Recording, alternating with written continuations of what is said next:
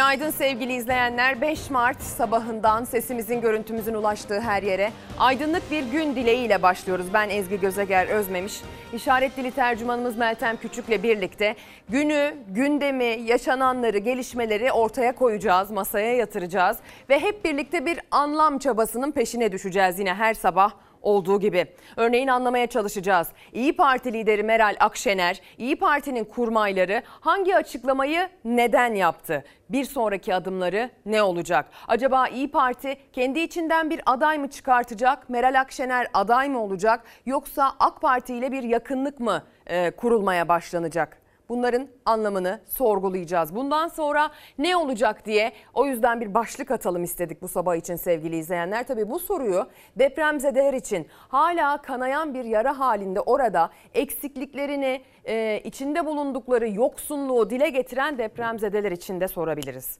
Bundan sonra Hatay'da ne olacak? Adıyaman'da ne olacak? E, pek çok ilde Kahramanmaraş'ta, Gaziantep'te, Şanlıurfa'da, Kilis'te bundan sonra ne olacak? Bunun da tabii ki arayışını, bu sorunun cevabını e, aramayı sürdüreceğiz yine e, burada. Bu bülten içerisinde yaklaşık 2,5-3 saat boyunca kesintisiz karşınızdayız. İlerleyen dakikalarda konuklarımız da bize eşlik edecekler. Bu anlam arayışında onların da verdiği fikirler ve sunduğu katkılar bize yardımcı olacak. Hemen gazeteleri alalım. Karar Gazetesi, Pencere Gazetesi, Yeni Çağ Gazetesi, Sözcü Gazetesi bugün herkes manşetten tabii ki yaşanan siyasi gelişmelere yer vermiş. Karar Gazetesi, Yeni Çağ Gazetesi, Sözcü Gazetesi bunlar kimlik olarak siyaset anlamında yakınlıklarıyla iyi kötü bilinen gazeteler, bir duruşa sahip gazeteler. Onların attığı manşetlerden de bir takım yaklaşım çıkarımları yapmaya gayret edeceğiz. Bir köşe yazarlarının yazdıkları bilgilerden, verdikleri kulis bilgilerinden de sizi haberdar edeceğiz. Karar Gazetesi imzamızın arkasındayız başlığıyla çıkıyor. Akşener'in ortaklarına ağır ithamlarla masadan ayrılmasının ardından gözler Millet İttifakı'na çevrildi.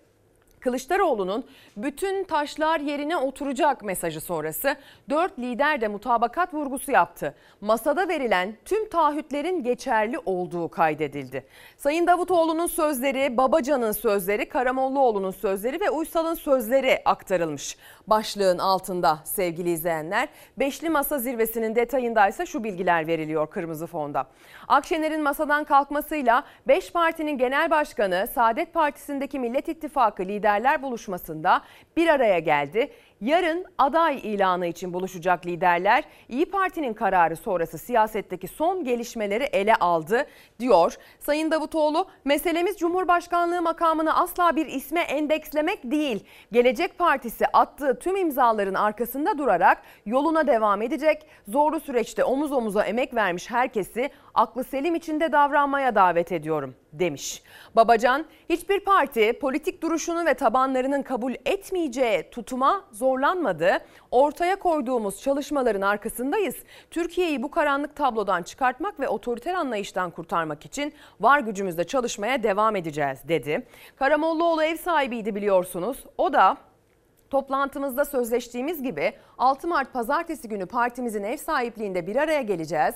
Halkımızın halkımız müsterih olsun. Bizler milletimize verdiğimiz sözün arkasındayız. Aynı inanç, azim ve kararlılıkla yolumuza devam ediyoruz dedi. Sayın Uysal da ülkemize derinden nefes aldıracak ortak çalışmaların ürünü açıklama ve taahhütlerimizin aynı kararlılıkla arkasındayız mesajını verdi diyor. Biz de dün bu dört partinin verdiği mesajları yani o toplantı sonrasında bu beşli toplantı öncesinde yapılan parti e, açıklamalarını, partiden resmi olarak çıkan o yazılı açıklamaları size aktarmıştık. Hepsinin ortak vurgusu imzamızın arkasındayız şeklinde.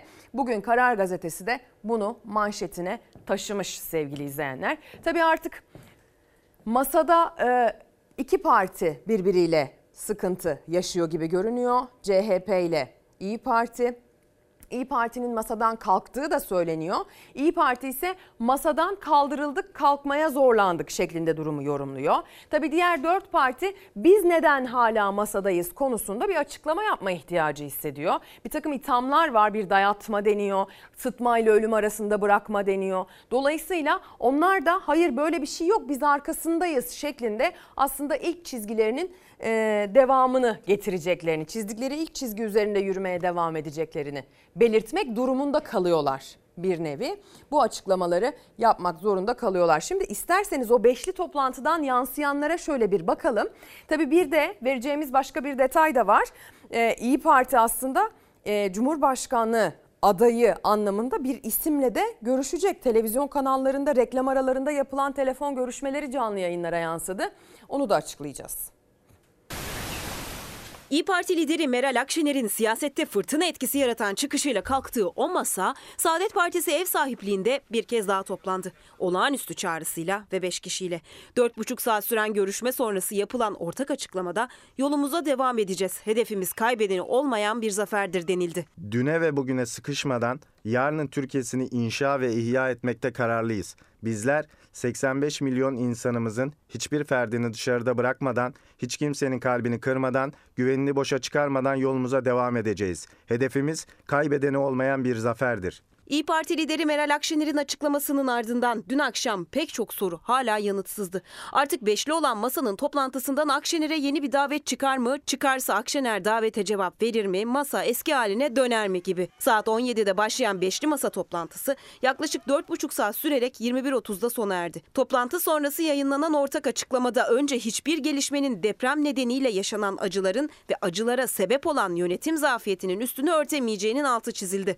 Ardından net mesaj verildi. Yolumuza devam ediyoruz. Masamız ilk gün hangi ilke ve hedefler doğrultusunda kurulduysa bugün de yine aynı istikamette çalışmalarına devam etme kararlılığındadır. Beş lider planlandığı gibi 6 Mart pazartesi günü tekrar Saadet Partisi'nin ev sahipliğinde bir araya gelecek. 28. dönem Türkiye Büyük Millet Meclisi ve 13. Cumhurbaşkanlığı seçimlerinde ortak Cumhurbaşkanı adayını açıklayacak.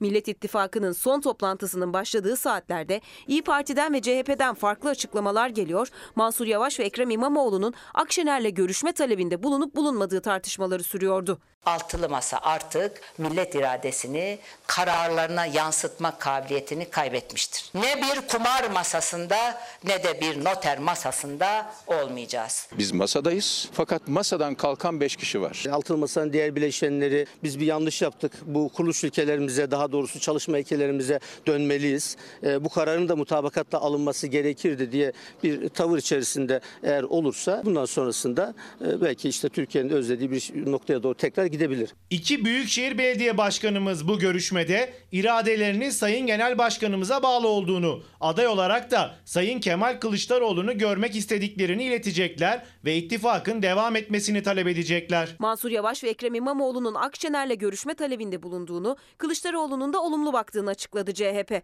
O açıklamada Yavaş ve İmamoğlu Kılıçdaroğlu'nu desteklediklerini, İyi Parti'nin de ittifaka dönmesini isteyecek denildi. Sayın Genel Başkanımız kendisi de daha önce belirttiği gibi Halil İbrahim sofrasının küçülmesini değil, bilakis büyümesini arzulamaktadır. Meselenin Türkiye olduğu ve Genel Başkanımızın herkesin oyunu alacak, her rengi temsil edecek bir aday olacağı herkesin malumudur. Sayın İmamoğlu ve Sayın Yavaş'ın genel başkanımızı ziyaretlerinin söz konusu olduğu yönünde bir kamuoyuna bilgi ve haber e, geçildi. Ne bizim böyle bir talebimiz olmuştur ne de kıymetli belediye başkanlarının bizden bir talebi olmuştur. Geldiğimiz noktada İyi Parti bir kıskaca alınmış, bir dayatmaya mecbur bırakılmış, ölüm ve sıtma arasında bir tercihe zorlanmıştır. Ne ben ne de partimdeki yol arkadaşlarım herhangi bir gerginliğe izin vermeyeceğiz. Alet olmayacağız. O imza Sayın Kılıçdaroğlu'nun adaylığı için atılmış bir imza değil. O imza masanın başından beri ortaya konmuş olan iradenin devamı niteliğinde. Ortak hareket edelim ve ortak karar verelim şeklinde. Akşener'in başdanışmanı Turhan Çömez İyi Parti liderinin Cumhurbaşkanı adayı konusunda ortak uzlaşı metnine attığı imzayı böyle yorumladı. O metinde aday konusunda uzlaşı ifadesi vardı. Hem de parti kurullarının bilgilendirileceği cümlesi. Yani istişare değil, bilgilendirme. Metin dışarıda hazırlanmıyor. Metin içeride hazırlanıyor. Bir tane Sayın Genel Başkan, Sayın Davutoğlu kaleme alıyor metni ve o arada bu gözden kaçmış olabilir. Benim elde ettiğim bilgi İyi Parti meclis grubundaki çoğunluk ortaklığa devam etmesi, Kemal Kılıçdaroğlu'nun adaylığında gerekiyorsa desteklenmesi. Bu çok önemli yönünde. bir bilgi. Evet. Erhan Usta'dan bir mesaj gelmiş. Diyor ki Doğan Bey, Murat Bey'in İyi Parti'de çoğunluk ortaklığın devamından yana sözü gerçeği yansıtmıyor. Dün akşam milletvekillerimizin önemli bir kısmı bu şekilde ortaklığın sürdürülemeyeceğini ifade etmiştir Erhan Usta. Erhan Bey kusura bakmasın. Daha ilk gün yani dakika bir, Evet. gol bir yani Evet. ilk günde önemli bir Evet. kısmı deme ihtiyacını duymuş Erhan Bey. Evet. Masadan kalkıldı mı kalkılmadı mı? Masa Sayın Kemal Bey'in adaylığı konusunda dağılıp veya dağılmama noktasında ise bu anlayış yanlıştır. Biz masadan kalkmadık belki kaldırıldık diyebiliriz. E, 6 Mart'taki toplantıda Sayın Akşener olacak diyebilir miyiz? Bilmiyorum. En merak edilen sorulardan biri de buydu. Akşener daha önce altına imza attığı 6 Mart'taki liderler toplantısına katılacak mı? İyi Parti Grup Başkan Vekili Musavat Dervişoğlu Genel Başkan'ın toplantıya katılmayacağını açıkladı. Yok hayır katılmayacak. Katılmayacak. Katılmayacak. Katılacak mı, katılmayacak mı? Neden katılmayacak? Buna dair tabii ki pek çok eee, köşe yazısı da var, kulis bilgisi de var. İlerleyen dakikalarda Saygı Öztürk'ün bugün Sözcü e, çıkan yazısından da size detaylar vereceğim. Kendisi de bir takım analizler yapmış ve bir takım kulis bilgileri aktarmış bize. Bir de isterseniz devam edelim. E, Pencere gazetesini okuyalım manşetinden başlayarak. Bugün bu gazetede bu konuya genişçe yer veren gazetelerden biri. Akşenersiz yola devam başlığını atıyor, manşetini atıyor gazete bugün. İyi Parti Genel Başkanı Meral Akşener'in adaylık restinin ardından Millet İttifakı'nın 5 lideri hasar tespiti için buluştu. Toplantı sonrasında yola devam mesajı bizatihi milletimizin kurduğu masamız ilk gün hangi ilke ve hedefler doğrultusunda kurulduysa bugün de yine aynı istikamette çalışmalarına devam etme kararlılığındadır cümlesiyle verildi. Açıklamada düne ve bugüne sıkışmadan yarının Türkiye'sini inşa ve ihya etmekte kararlıyız ifadesi ittifakın bundan sonra beşli olarak süreci devam ettireceğinin işaretiydi diyor Pencere gazetesi. Masaya dönüş yok, üçüncü yol aranıyor. Bakın bugün dedik ya bundan sonra ne olacak diye. Bundan sonra ne olacak sorusunun cevabını arayan sadece bizler değiliz. Sizler değilsiniz. Gazeteciler, siyasiler de aslında aynı arayışta. İyi Parti Genel Merkezi'nde yeni duruma ilişkin strateji belirlenebilmesi için gün boyu toplantılar yapıldı. O istişarelerin sonucunda genel eğit- e, genel eğilim yarın yapılacak Millet İttifakı toplantısına katılmama yönünde oldu. İyi Parti seçimlerde kendi adayını gösterecek ancak adayın kim olacağını henüz karar verilmedi. İyi Parti'nin adayı Akşener'de olabilir. Üçüncü bir isim de aday gösterilebilir. İşte şimdi burada gazetenin bu haberine bir virgül koyayım ben sevgili izleyenler. İyi Parti'nin adayı Akşener'de olabilir. Üçüncü bir isim de aday gösterilebilir. Ceza hukukçusu Profesör Doktor Ersan Şen Habertürk TV'de pek çok tartışma programında e, kendisini izleme fırsatı bulmuşsunuzdur. Ceza hukuku konusunda e, söyleyecek sözü olan profesörlük seviyesinde bir isimdir. Dün akşam saatlerinde kendisi canlı yayında yine Habertürk TV'de dedi ki ben aday olabilirim. Buna dair bir diyalog yaşandı. Sonrasında bir reklam arası verildi canlı yayına. Sonra reklam arasından dönüldü ve Ersan Şen dedi ki Buğra Kavuncu Biliyorsunuz kendisi İstanbul İl Başkanı'ydı. İyi Parti'nin istifa etti. Ankara'da milletvekili adayı olacak. Ee, kendisi Burak Kavuncu tarafından arandığını, sonrasında Meral Akşener'le görüştüğünü, Meral Akşener'in eğer ciddi anlamda adayla düşünüyorsanız gelin görüşelim dediğini ve onun da e, bundan şeref duyarım, onur duyarım şeklinde bu daveti kabul ettiğini anlattı Ersan Şen. Ve Profesör Doktor Ersan Şen ve İyi Parti lideri Meral Akşener'in Cumhurbaşkanı adaylığı konusu özelinde bugün saat 12'de görüşmesi bekleniyor. Yani bir canlı yayında İyi Parti'nin e, bir Ersan Şen izin de istemiş bu arada. Bunu açıklayabilir miyim? Şimdi reklam arasından canlı yayına döndükten sonra bunu deklare edebilir miyim diye. Onlar da tabii ki demişler. Yani aslında bile isteye herkes de duysun diye anladığım kadarıyla bir tavır da var ya da buna dair herhangi bir sakınca görülmüyor. Bir görüşme gerçekleştirecek. Yani İyi Parti Cumhurbaşkanı adayı konusunda arayışta olduğunu e, kamuoyuna bu vesileyle duyurmuş oldu. Ersan Şen'le bugün yapılacak görüşmeden ne çıkacağı da tabii ki merakla bekleniyor. Şimdi koydu- koyduğum virgülden devam ediyorum. Pencere gazetesinden bir detay daha e, okuyacağız. Biliyorsunuz Millet İttifakı artık 5 liderle devam ediyor. E, yarın aday açıklanacak manşetin altında buna da yer verilmiş. Bir diğer detay Kılıçdaroğlu fotoğraf verdi. Akşener buluşmayı iptal etti. Dün gün boyunca buluşacaklar mı, buluşmayacaklar mı şeklinde konuşuldu. İşte bir taraf dedi ki Mansur Yavaş ve Ekrem İmamoğlu, Ankara İstanbul Büyükşehir Belediye Başkanları e, gidecekler, Meral Akşener'le görüşecekler. İradelerinin Sayın Kılıçdaroğlu'na bağlı olduğunu, Kılıçdaroğlu'nun adaylığını desteklediklerini söyleyecekler dendi. Öyle söylendi ki kulislerde bir takım bu açıklama yazılı açıklamadaki bir takım ifadeler rahatsızlık verdiği için İyi Parti ile bu Büyükşehir Belediye Başkanları arasındaki görüşme gerçekleşmedi dendi. Zaten İyi Parti cephesi de dedi ki bize böyle bir teklif gelmedi. Bakalım detayları okuyalım. Ankara gün boyu Akşener'in aday olun çağrısı yaptığı İmamoğlu ve Yavaş'ın İyi Parti lideri Meral Akşener'le buluşmasına ilişkin bilmeceyi çözmeye çalıştı. Günün sonunda o buluşma gerçekleşmedi. Bakanlar Kılıçdaroğlu'yla, başkanlar Kılıçdaroğlu'yla fotoğraf çektirdiler. Sonra Akşener'den haber beklediler. Bu arada CHP'nin başkanlar Kılıçdaroğlu'na desteğini Akşener'e iletecek açıklaması geldi. O açıklamadan sonra İyi Parti o görüşmenin gerçekleşmeyeceğini açıkladı diyor. Yani bu açıklamadan sonra yazılı açıklamadan sonra e, böyle bir itiraz olduğu söyleniyor ama bu itirazı kim hangi cümlelerle dile getirdi buna dair henüz bir bilgi yok. Şimdi isterseniz bu haberi izleyelim. Ondan sonra size Saygı Öztürk'ün yazısından bir takım detaylar aktaracağım. Sayın Mansur Yavaş'a ve Sayın Ekrem İmamoğlu'na bir çağrıda bulunmak istiyorum. Bugün de çok kritik bir kırılmanın eşinde sizi göreve çağırıyor. Bugüne kadar yaptığımız açıklamalarda Genel Başkanımız Sayın Kemal Kılıçdaroğlu'nun iradesi dışında hareket etmeyeceğimizi belirtmiştik. Aynı çizgideyiz. CHP'nin öz evladı ve Millet İttifakı'nın belediye başkanı olarak milletimizin arzu ettiği birlik içinde ittifak masasında irademizi temsil eden Sayın Kılıçdaroğlu'nun ve Millet İttifakı'nın eksilmeden çoğalarak büyüyeceğinden şüphem yoktur. Akşener'in CHP lideri Kılıçdaroğlu'na karşı aday olun çağrısında bulunduğu iki isim Ekrem İmamoğlu ve Mansur Yavaş gece Ankara'da yaptıkları görüşme sonrası CHP liderinin adaylığını desteklediklerini açıkladılar. Millet İttifakı'nın dağılmaması gerektiğine vurgu yaparak yeni günde de diğer büyükşehir belediye başkanlarıyla CHP liderinin yanındaydılar.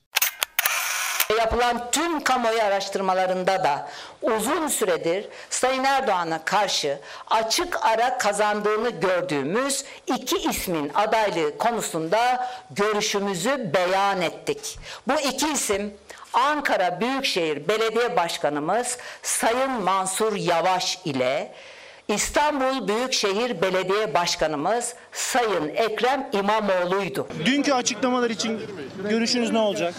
Görüşmek üzere arkadaşlar. Sayın Akşener'le görüşmeniz olacak mı? Görüşmek üzere. İyi Parti lideri Meral Akşener aday zirvesinde iki ismi gündeme getirdikten sonra Yavaş ve İmamoğlu'nu arayıp bilgi de verdi. Bir gün sonra İmamoğlu Ankara'ya geldi. Mansur Yavaş'la görüştü. O görüşmede İzmir, Adana ve Mersin Büyükşehir Belediye Başkanları da vardı. Millet İttifakı halkımızın içinden geçtiği zor bir dönemde ağır bir sorumluluk alarak devleti etkin ve demokratik, toplumu huzurlu ve zengin kılma iradesiyle kurulmuş bir siyasi birliktir. Milletimize çaresiz, umutsuz ve yalnız olmadıklarını göstereceklerine inanıyorum. Tıpkı 100 yıl önce olduğu gibi bugün de vatanın bütünlüğü ve milletin bağımsızlığı tehlike altındayken istiklalini yine kendi azim ve kararına bağlamıştır.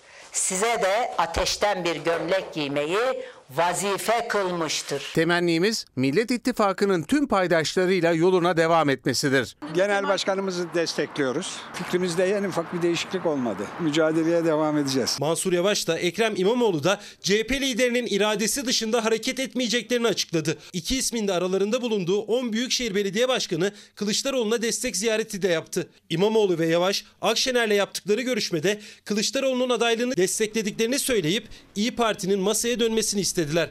Ama İyi Parti cephesinden henüz bir açıklama yapılmadı.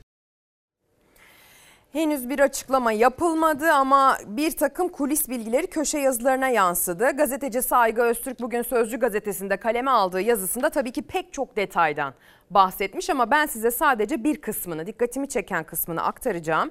CHP, DEVA, Demokrat Parti, Gelecek Partisi, İyi Parti ve Saadet Partisi'nin oluşturduğu altılı masayı dağıtmak için çok girişimler oldu. Bu çabalar hep boşa çıkarıldı. Zamanı geldiğinde harekete geçilmesi mi kararlaştırılmıştı diye soruyor Saygı Öztürk.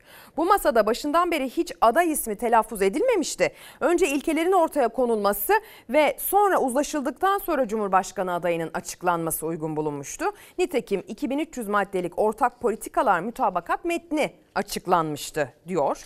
Sonra bir diğer detayda e, bir söylentiden bahsediyor. Söylenti çok diyor. Akşener'in İmamoğlu derken o e, aday listesine Mansur Bey'i de ilave etmesiyle ilgili şöyle bir söylentiden bahsediyor Saygı Öztürk. Mansur Yavaş'ın fikrini öğrenmek için belediyeye giden CHP Genel Başkan Yardımcısı Bülent Kuşoğlu'yla bir buçuk saat görüşme oldu.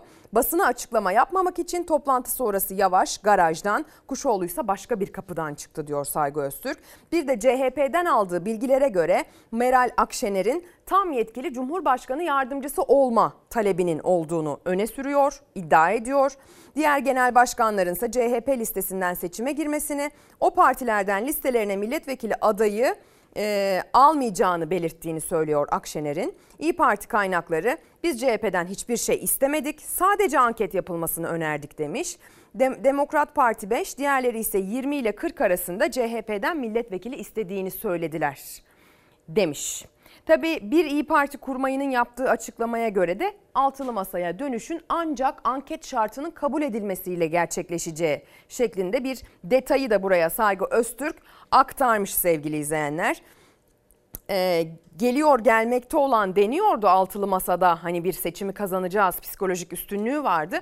Ama İyi Parti'nin kurmayları e, aslında gidiyor gitmekte olan diyerek masadan kalkma ihtimalini hep taze tutuyorlardı diyor Saygı Öztürk. Ve gitti gitmekte olan diye de yazısını noktalıyor. Önemlidir kulis bilgisi olarak. E, bakalım bugün gündeme nasıl yansıyacak göreceğiz. Birlikte takip edeceğiz. Şimdi ise aslında ee, daha fazlasına hiç ihtiyacımız olmadığı halde üzüldüğümüz e, acı bir haberi paylaşacağız sevgili izleyenler. Artvin Yusufeli'nde çığ. Maalesef iki kişi yaşamını yitirdi. İnanılmaz. Büyük bir çığ. Bir kişi. Bir kişinin ayağı kırıldı. Dört kişi çığ altından sağlıklı çıkardık. Yardımlarınızı, her türlü yardımlarınızı, ekmek, temel ihtiyaç, ilaç, ne varsa buraya ulaştırın. Deprem haberini alır almaz yardım için bölgeye ilk koşanlar arasındaydı Mustafa Tekin. Artvin'in Yusufeli ilçesinde dağcıların üzerine çığ düştü. Dağ kayağı antrenörü Mustafa Tekin'le Necmi Can Öztoprak hayatını kaybetti. Üç dağcı yaralandı. 300 metre yukarısında görünen yerin 300 metre yukarısındalar. Biz de sırttayız. Erzurumlu bir grup dağcı cumartesi günü Rize'nin Çamlıhemşin ilçesiyle Artvin sınırlarındaki Kaçkar Dağları'nda doğa yürüyüşü yapıyordu. Yaşanacak olan çığ felaketinden kısa süre önce karlı yaylada yürürken bu görüntüleri çekip sosyal medyada paylaşmışlardı. Saat 15 sularında Yusufeli'ye bağlı Yaylalar Köyü'nün Olgunlar mevkisinde dağcıların üstüne çığ düştü. 9 kişilik gruptan 5'i çığ altında kaldı. Arama kurtarma çalışmaları sonunda Mustafa Tekin'le Necmican Öztoprak'ın cansız bedenlerine ulaşıldı. 3 dağcı yaralı olarak kurtarıldı. Köyümüzde bir çığ felaketi oldu. Ee, Bir grup vardı turist grubu. 2500 rakımda çığ düştü. Yaşamını yitiren dağcıların cenazeleriyle yaralılar bölgeden yaklaşık 10 saatte tahliye edilebildi. Yaralılardan ikisi ayakta tedavi edilirken Batuhan Gündoğdu ambulansla Yusufeli Devlet Hastanesi'ne kaldırıldı.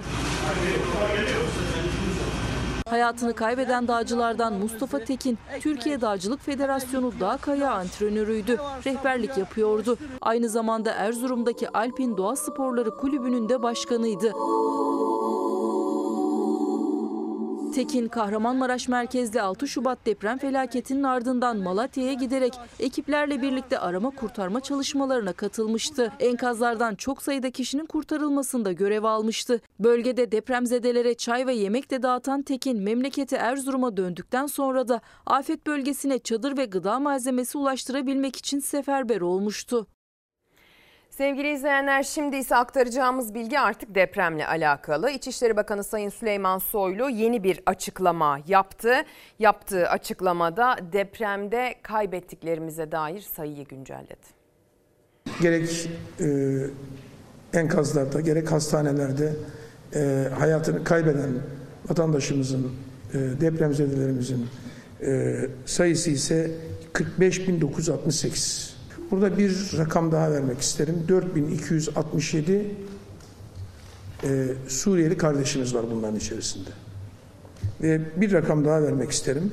Bunların 44.235'i şu anda nüfus artı göçe tescil edildi. Burada vatandaşlarımıza bir e, ifadede de bulunmak isterim. E, burada e, muhakkak ki depremin büyüklüğü ölçüsünde birçok değerlendirmeler, rakamlar kamuoyunda söylenebilir, ortaya konulabilir. Ama e, burada e, her bir e, vatandaşımızın e, depremde hayatını kaybeden her bir vatandaşımızın tek tek defin dahil, kimliklendirmesi dahil, e, aynı zamanda savcılık raporları veya eğer kırsalda hayatını kaybetmiş ve o ilk gün gömülmüşse muhtarlık, jandarma ve kaymakamlık tutanakları ve nüfusa tescil eden dayanak belgeleri dahil olmak üzere hepsi gerçekleştirilmektedir. Ne rakam varsa burada milletimizle paylaşıyoruz. Çünkü bazı gerek sosyal medyalarda, gerek bazı yazar çizerlerde işte ölüm sayısı şu kadar ama bunlar şu kadarını söylüyorlar. Yani bunun için e, eksik söyleyelim ve az söyleyelim.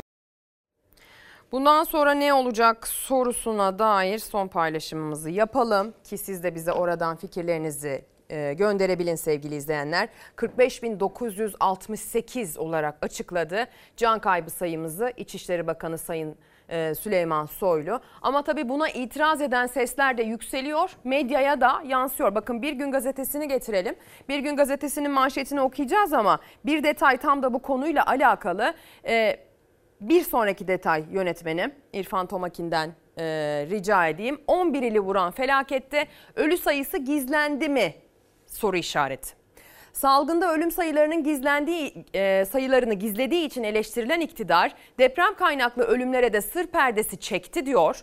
E, Mustafa Bildirici'nin Bildirici'nin bugün Bir Gün gazetesindeki haberi. Depremlerin ardından ölü sayısı 45.089 olarak açıklanırken ki o da güncellendi. E, yaklaşık 46 bin artık. Ölü sayısının açıklanandan daha fazla olduğu belirtiliyor. Hatay, Adıyaman ve Maraş'taki muhalefet temsilcileri açıklanan sayılar gerçeği yansıtmıyor. AFAD'ın verisinin en az 3 katı kadar kaybımız var dedi diyor. Bu da buraya düşeceğimiz bir not olsun. Bugün Bir Gün Gazetesi tarafından aktarılan sevgili izleyenler. Şimdi isterseniz depreme dair son güncel bilgileri, son durumu aktaralım. Tabii ki son durum deyince son günlerde özellikle Hatay ve Adıyaman özelinde yükselen suyumuz yok, suya ihtiyacımız var, nereye gitsek bulamıyoruz şeklindeki sesler oldu.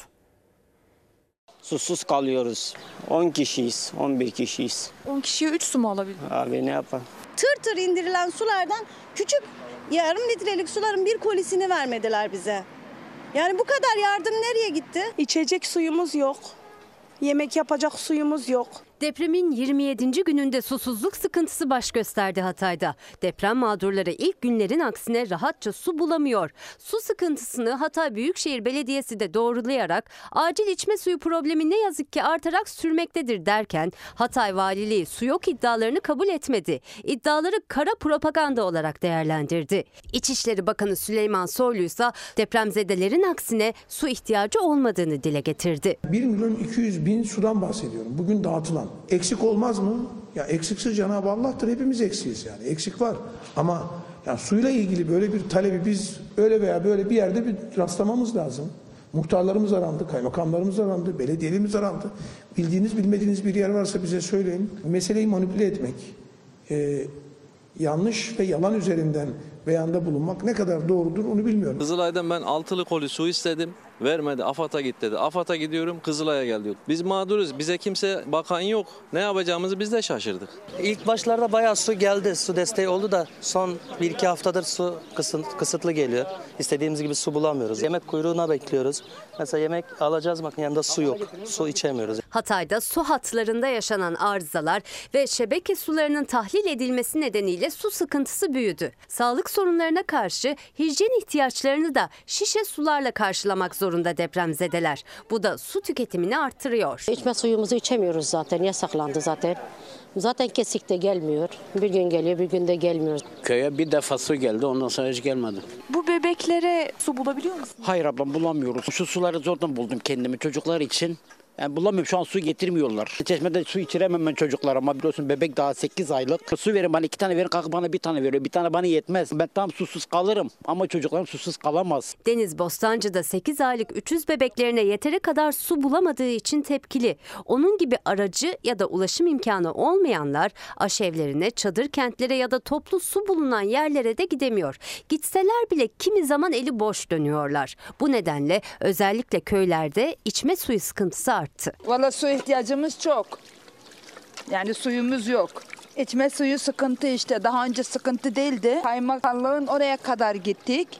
Yani orada bir taneyle sayıyla veriliyor. 4-5 kişiyiz. Bir tane ancak şu 5 litrelik olanlardan bir tane alabildik. Özellikle Antakya ve Defne bölgesinde içme suyu sıkıntısı yaşanıyor ki Defne Kaymakamlığında içme suyu dağıtılan çadırda da şu anda su kalmadı. Su almak için buraya gelenler eli boş dönüyor. İçme suyundan çok şu anda hijyen için, banyo için hiçbir şekilde su bulamıyoruz. Yani bir yerde kuyudan su çekebilirsek, 10 günde bir, 15 günde bir bir duş alabilirsek o da ne mutlu. Ee, bu şekilde hastalıklar başlayacak. Tuvaletler konuda ama su yok. Ee, hijyenik değil yani temiz değil. Çocuklar var. Bölgedeki su talebinin gündeme gelmesiyle belediyeler ve sivil toplum kuruluşları harekete geçti. Ankara ve İzmir Büyükşehir Belediyeleri içme suyu yüklü tırların şehre hareket ettiğini duyurdu. Pek çok belediye başkanı, pek çok sivil toplum örgütü, pek çok sosyal medya ünlüsü, Hataylı, içerik üreticisi o topraktan yetişmiş ve kitlelere hitap etme fırsatını gerek sosyal medyada gerek ana akım medyada elde etmiş isimler birer gönüllü gibi çalışıyorlar. Hatırlarsanız dün sabah erken saat, geç saatlerde Mehmet Ali Gümüş e, o da sosyal medyada içerik üreticisi yayınımıza katılmıştı. O da suya dair yaşadıklarını anlatmıştı bizlere. E, e tabii ki ne bekliyorsunuz? Yönetenlerden de, yerel yöneticilerden de, bölgedeki hükümetin temsilcilerinden de buna dair bir açıklama bekliyorsunuz. Ama gelin görün ki o açıklama o şekilde gelmiyor. Bugün Cumhuriyet Gazetesi de ilk sayfasından vermiş bu bilgiyi. Hatay'da su krizi şeklinde. E, Kahramanmaraş merkezli depremlerde büyük yıkım yaşanan Hatay'da şimdi de temiz su krizi çıktı. Depremzedeler susuzluktan kırılıyoruz. İçme suyu bulamıyoruz. Yardımlar havada uçuşan milyarlar nerede diye tepki gösterdiler diyor. Bir de hekimlerin e, sağlık konusunda salgın endişesine dikkat çekiyorlar. Ama gelin görün ki valilikten yapılan açıklama şaşırtmıyor. Valilik kara propaganda demiş. Hatay Valiliği kentte herhangi bir su sorunu yaşanmadığını savundu. Valiliğin açıklamasında su yok diyerek kara propaganda yapanlar hakkında cezai işlem uygulanacağı belirtildi. Tebrikler. Şimdi hükümetin temsilcileri gerek yereldeki temsilcileri gerek merkezdeki temsilcileri onlar da diyorlar ki çadıra dair bir sıkıntı kalmadı. Konteynere dair, barınmaya dair bir sıkıntı kalmadı diyorlar. Ee, bölgedeki gözümüz kulağımız arkadaşlarımız orada depremzedelere bizzat mikrofon uzatıyorlar. Açıkça çırılçıplak görüntülüyorlar içinde bulundukları durumu. Bakın nasıl ortaya çıkıyor manzara. Banyo şurada. E, Biz şurada tahtanın üzerinde yapıyoruz. Öyle bir mahremiyet alanımız artık kalmadı. Maalesef diğer tarafta insanlar otururken biz burada banyomuzu yapmak zorundayız. Sonuç olarak cesetleri çıkardığımızda çok kötü bir koku var. Ben 3-4 gün falan işte başka yerler tanıdıkları yere gittiğimizde işte enkazdan çıkardıktan sonra ister istemez onun eşyasını üzerimde tutmak zorunda kaldım. O anki acıyla vesaire. O yüzden 4-5 gün saçlarım çamurdu. Üstüm başım kirdi. Ne kadar temizlersen temizle suya ihtiyaç duyuyorsun. Yaşadıklarını bir insanın taşıması çok zor. Ama duyguları donmuş gibi soğukkanlılıkla anlatıyor. Enkazdan kendi elleriyle çıkardığı bedenleri, sokakta kalan çocukları, yardım çığlıklarını. İlk depremde ben sokak sokak buralarda dolaşıyordum. Dışarıda kalan var mı? Çocuk olan var mı? Ki keza da oldu. Süt bulamayan çocuk oldu ve ben deprem devam etmesine rağmen evime girdim. Çocuk için süt arayayım çünkü çocuk durmuyordu. Adıyamanlı voleybol antrenörü Özlem Doymaz. Yıkılan bir enkazın önünde ailesiyle birlikte kurdukları çadırda kalıyor. Tütün astıkları demirlerin üstüne brandalar çekerek kurdular çadırı. Çadır büyük olduğu için barınma sorununu çözemeyen komşularını da ağırlıyorlar. Yani bir böyle 50-60 yıl geriye gittik maalesef ama biz şu an güzel bir yüzyıldayız. Sonuç olarak deprem vergisi veriyoruz ve biz kalkıp şu dönemde çadır ihtiyacı için bulamıyorsak ilk 3 gün hiçbir şekilde yani devlet çalışanı bile gelmedi. Hani normal bir kravatlı bile gelmedi. Kendi koşullarımızla karşıdaki insanları çıkardık. Sonra da bizden helallik istendi. Ben helallik etme noktasında da yani ben etsem mezarlığa gittiğinizde ya da benim tanıdığım insanlar, çocuklar onlar eder mi ben bilmiyorum. Mevzu helallikle kapanmıyor çünkü. Keşke e, biraz daha bilim odaklı, bilimle çalışan insanlara biraz önem verirsek, biraz kulak verirsek bugünleri bir daha yaşamayız diye umut ediyorum. Bilim insanları, AFAD yetkilileri, devlet erkanı. İstanbul'da Türkiye Ulusal Risk Kalkanı toplantısında buluştu. Çevre Bakanı Murat Kurum, deprem bölgesinde kurulan çadırlara ilişkin bilgi verdi. Bugüne kadar 360 bin çadır kurulmuş ve bu çadırlarda 1 milyon 440 bin vatandaşımızın barınması sağlanmıştır. Murat Kurum'un açıkladığı rakamlara göre her çadırda 4 kişi kalıyor deprem bölgesinde. AFAD çadırlarında 1 milyon 440 bin kişi 360 bin çadırda barınıyor. Ama özellikle henüz o çadırların ulaşmadığı köylerde deprem mağdurları evlerinin önüne yaptıkları derme çatma barakalarda hala kalabalık şekilde hayatlarına devam etmeye çalışıyor. Çadırların içinde nüfus fazla. Bu da benim kardeşimdir. 3 aile bir çadırda kalıyor. Onlara da yok. Bugün gene gittim AFAD'da. Elimizde çadır yok diyor. Arabada yatıp kalkıyoruz. AFAD'a gidiyorum Kızılay'a. Kızılay'a gidiyorum Valiye. Çadırım yok. Bak yine çadır talebine geldim. Yok çadır yok şu an. Adıyaman'da tarım için kullandıkları malzemeleri bu kez çadır yapmak için kullandı depremzedeler. Hatay ve Kahramanmaraş'ta da durum farklı değil. Kahramanmaraş Pazarcık'ta çadırı olmayanlar kendi imkanlarıyla yaptıkları bu derme çatma çadırlarda yaşıyorlar. Tuvalet ve banyo olmadığı için de bulabildikleri temiz sularla günlük temizlik ihtiyaçlarını karşılamaya çalışıyorlar. En acil ihtiyacımız ya bir çadır ya bir konteyner. Çadırda olmaz önümüz yaz daha kötü olacak, daha zor olacak. Devlet bize yardım etsin bir şekil. Yani biz de insanız. Bunları gittik bak tanesi 1300 liraya aldık. Hayat devam ediyor. Vazgeçemiyorsun. Adıyamanlı Gülmez ailesi. Oğulları arabada kalıyor. Hasta babası ağır hasarlı evde. Yani bir çadırımız en azından olsa çok kişi aradım. Çok geriye gittim ama hiçbir sonuç alamıyorum. Yatağımı da görüyorsunuz arabada kalıyorum ben. Ee, Babam da içeride kalıyor. Kontrole gelen mühendis dedi ki yani ben bu eve girmem biraz şu an sakıncalı.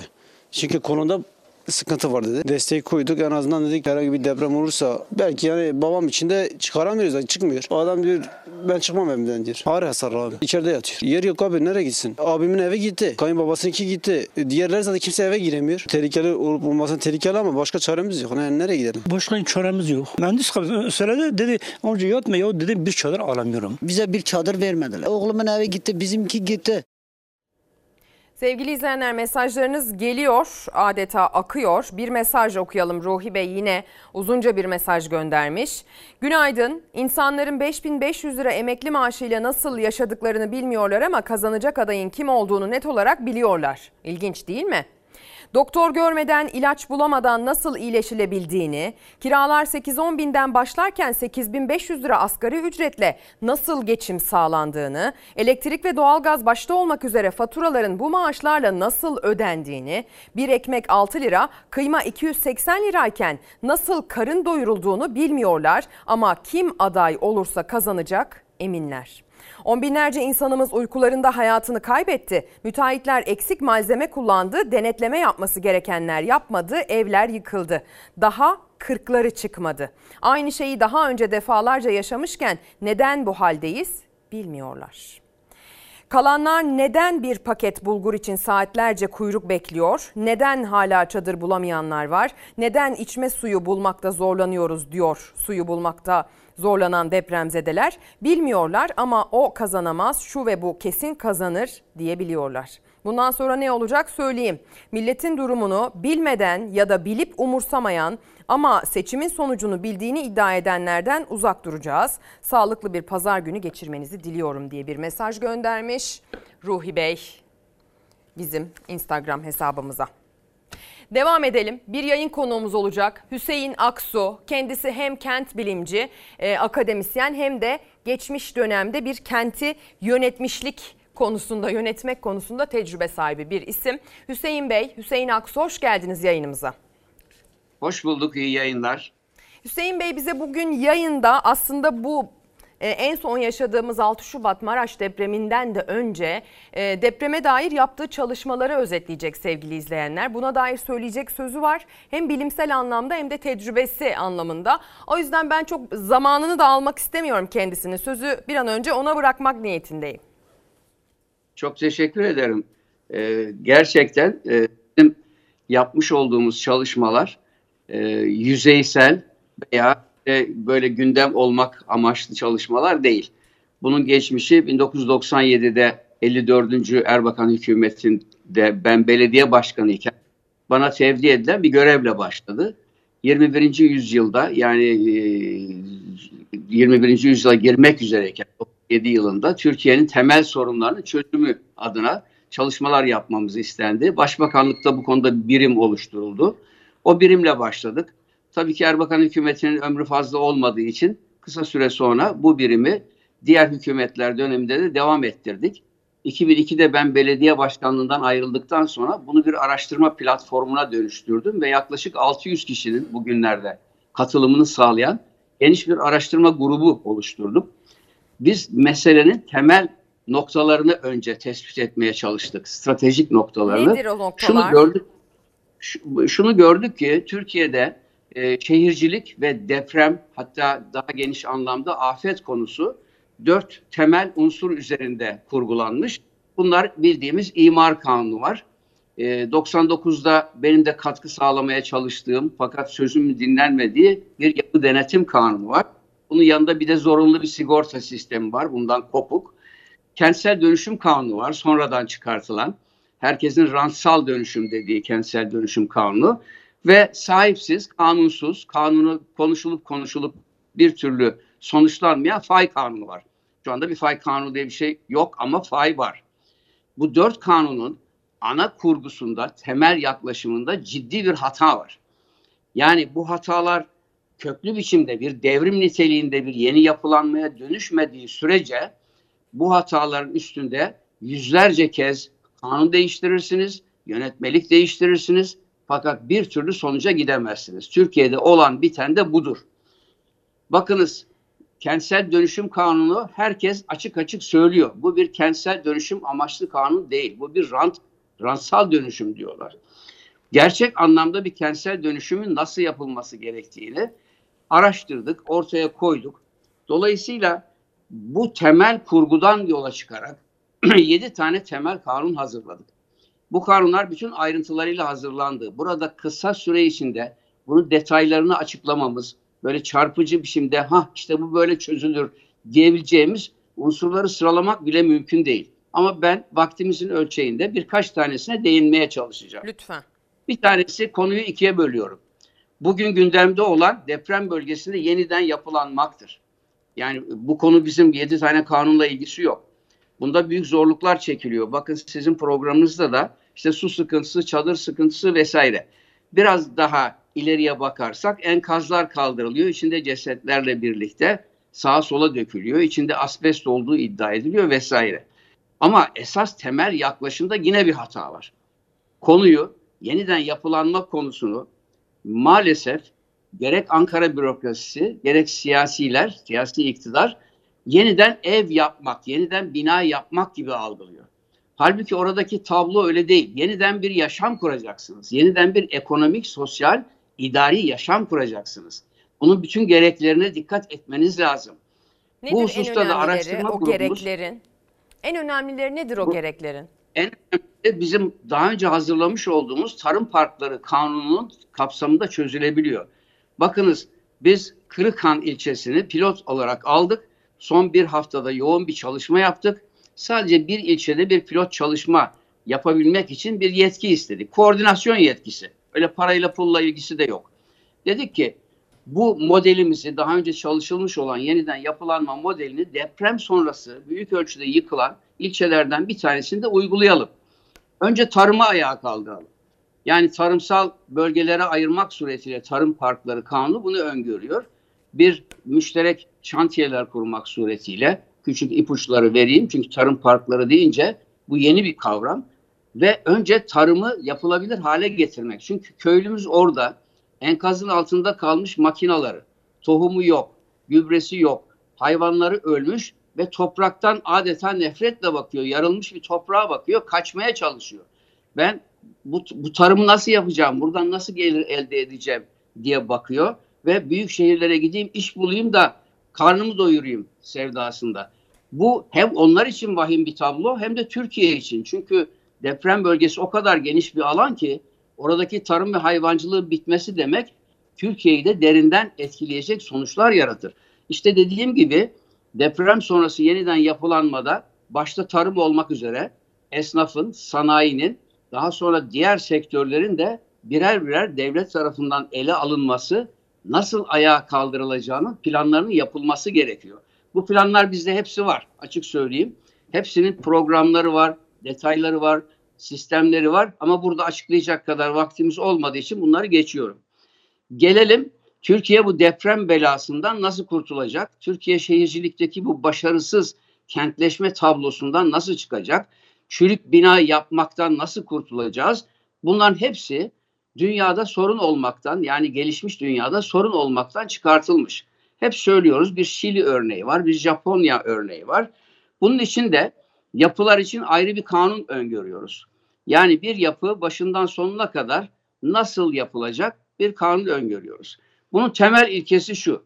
Artık şehirciliği bir rantın yönettiği bir sistem olmaktan çıkartmamız gerekiyor. Çünkü kentsel rantlar çok önemlidir. Bakın ben Orta Doğu Teknik Üniversitesi'nde ver, vermekte olduğum veya vermiş olduğum derslerde de şehircilik bölümünde hep bunu anlattım.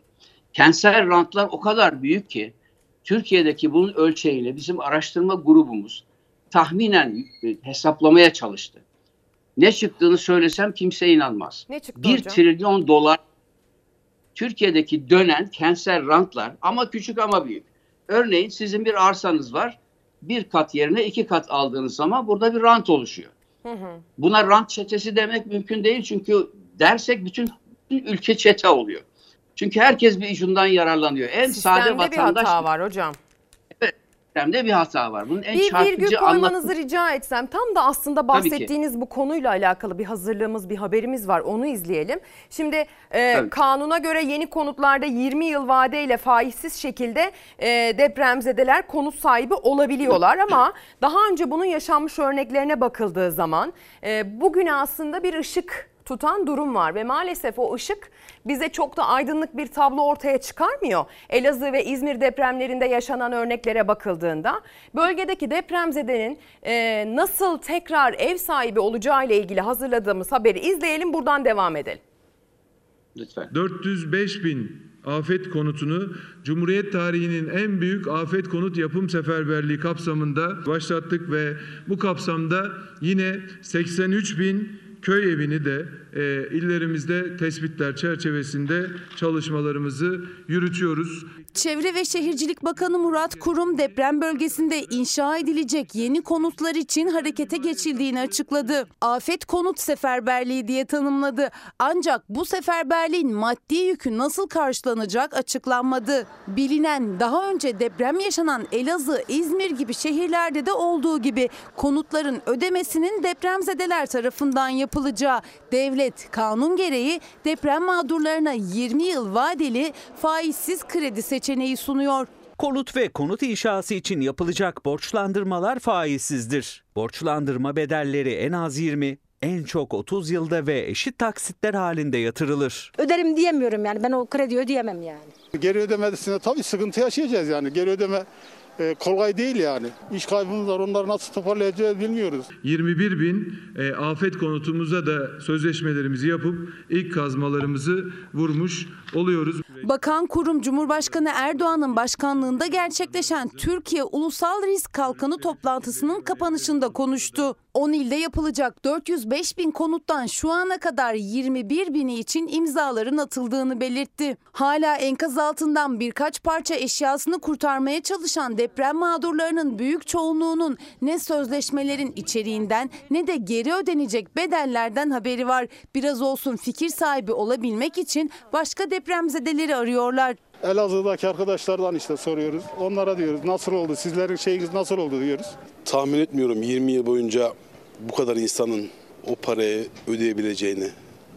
Ya mutlaka devletimiz buna bir çözüm bulması lazım. Enkaza dönen evinin kredisi yeni bitmiş ya da borcu hala devam edenler var. Yeni bir kredi yükünün altına girmek istemiyorlar. Çünkü sadece evsiz değil aynı zamanda işsiz de kaldılar. Tek bir adam yıllarca kredi çekmiş, evini almış, e, borca girmiş, ev almış, ev sahibi olmuş. Tekrar borca girecek. 2000 lirada desen, 3000 lirada desen bu saatten sonra yani bizim gibi insanlar onu ödeyemezler zaten.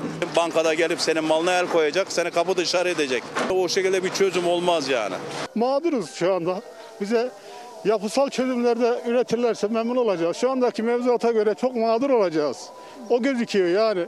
Hali hazırda zaten deprem mağduru olan yüz binlerce kişi bir kez daha mağdur olmak istemiyor. Adına konut seferberliği denilen süreçte hesapların yeniden yapılmasını bekliyor depremzedeler. Bence olacak bir dava değil yani bu. Bir tarafta kepçeyle götürüp de öbür tarafta insanlara çay kaşığının ucuyla verenler var yani.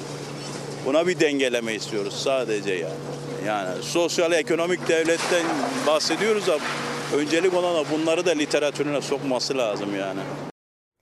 Şimdi Hüseyin Bey buradan devam edelim istiyorum. Bu arada da e, bir akademisyen tanıdığımdan bizzat bana bir mesaj geldi, bilgi geldi şu anda İzmir'le alakalı, memleketimle alakalı maalesef. Eee İzmir, Urla'da deprem bölgesinden gelen ailelere kiralık ev arıyoruz. Kirası neyse ödenecek ancak ev sahipleri ailelerin depremzede olduğunu duyunca vazgeçiyorlar. Emlakçılar aracılığıyla evi ev sahibi bizim haberimiz olmadan başkasına vermiş dedirtiyorlar. Ya da kalabalık bir aile olduğunu duyunca kişi sayısından dolayı vazgeçiyorlar. Depozitodan vazgeçilmemesini veya emlakçı parasından feragat edilmemesini saymıyorum bile. Kısaca ev var ama depremzedeye verilmiyor. Kirasını ödemeyi garanti etsek de diye bir mesaj gelmiş şu an bana güvenilir bir kaynaktan.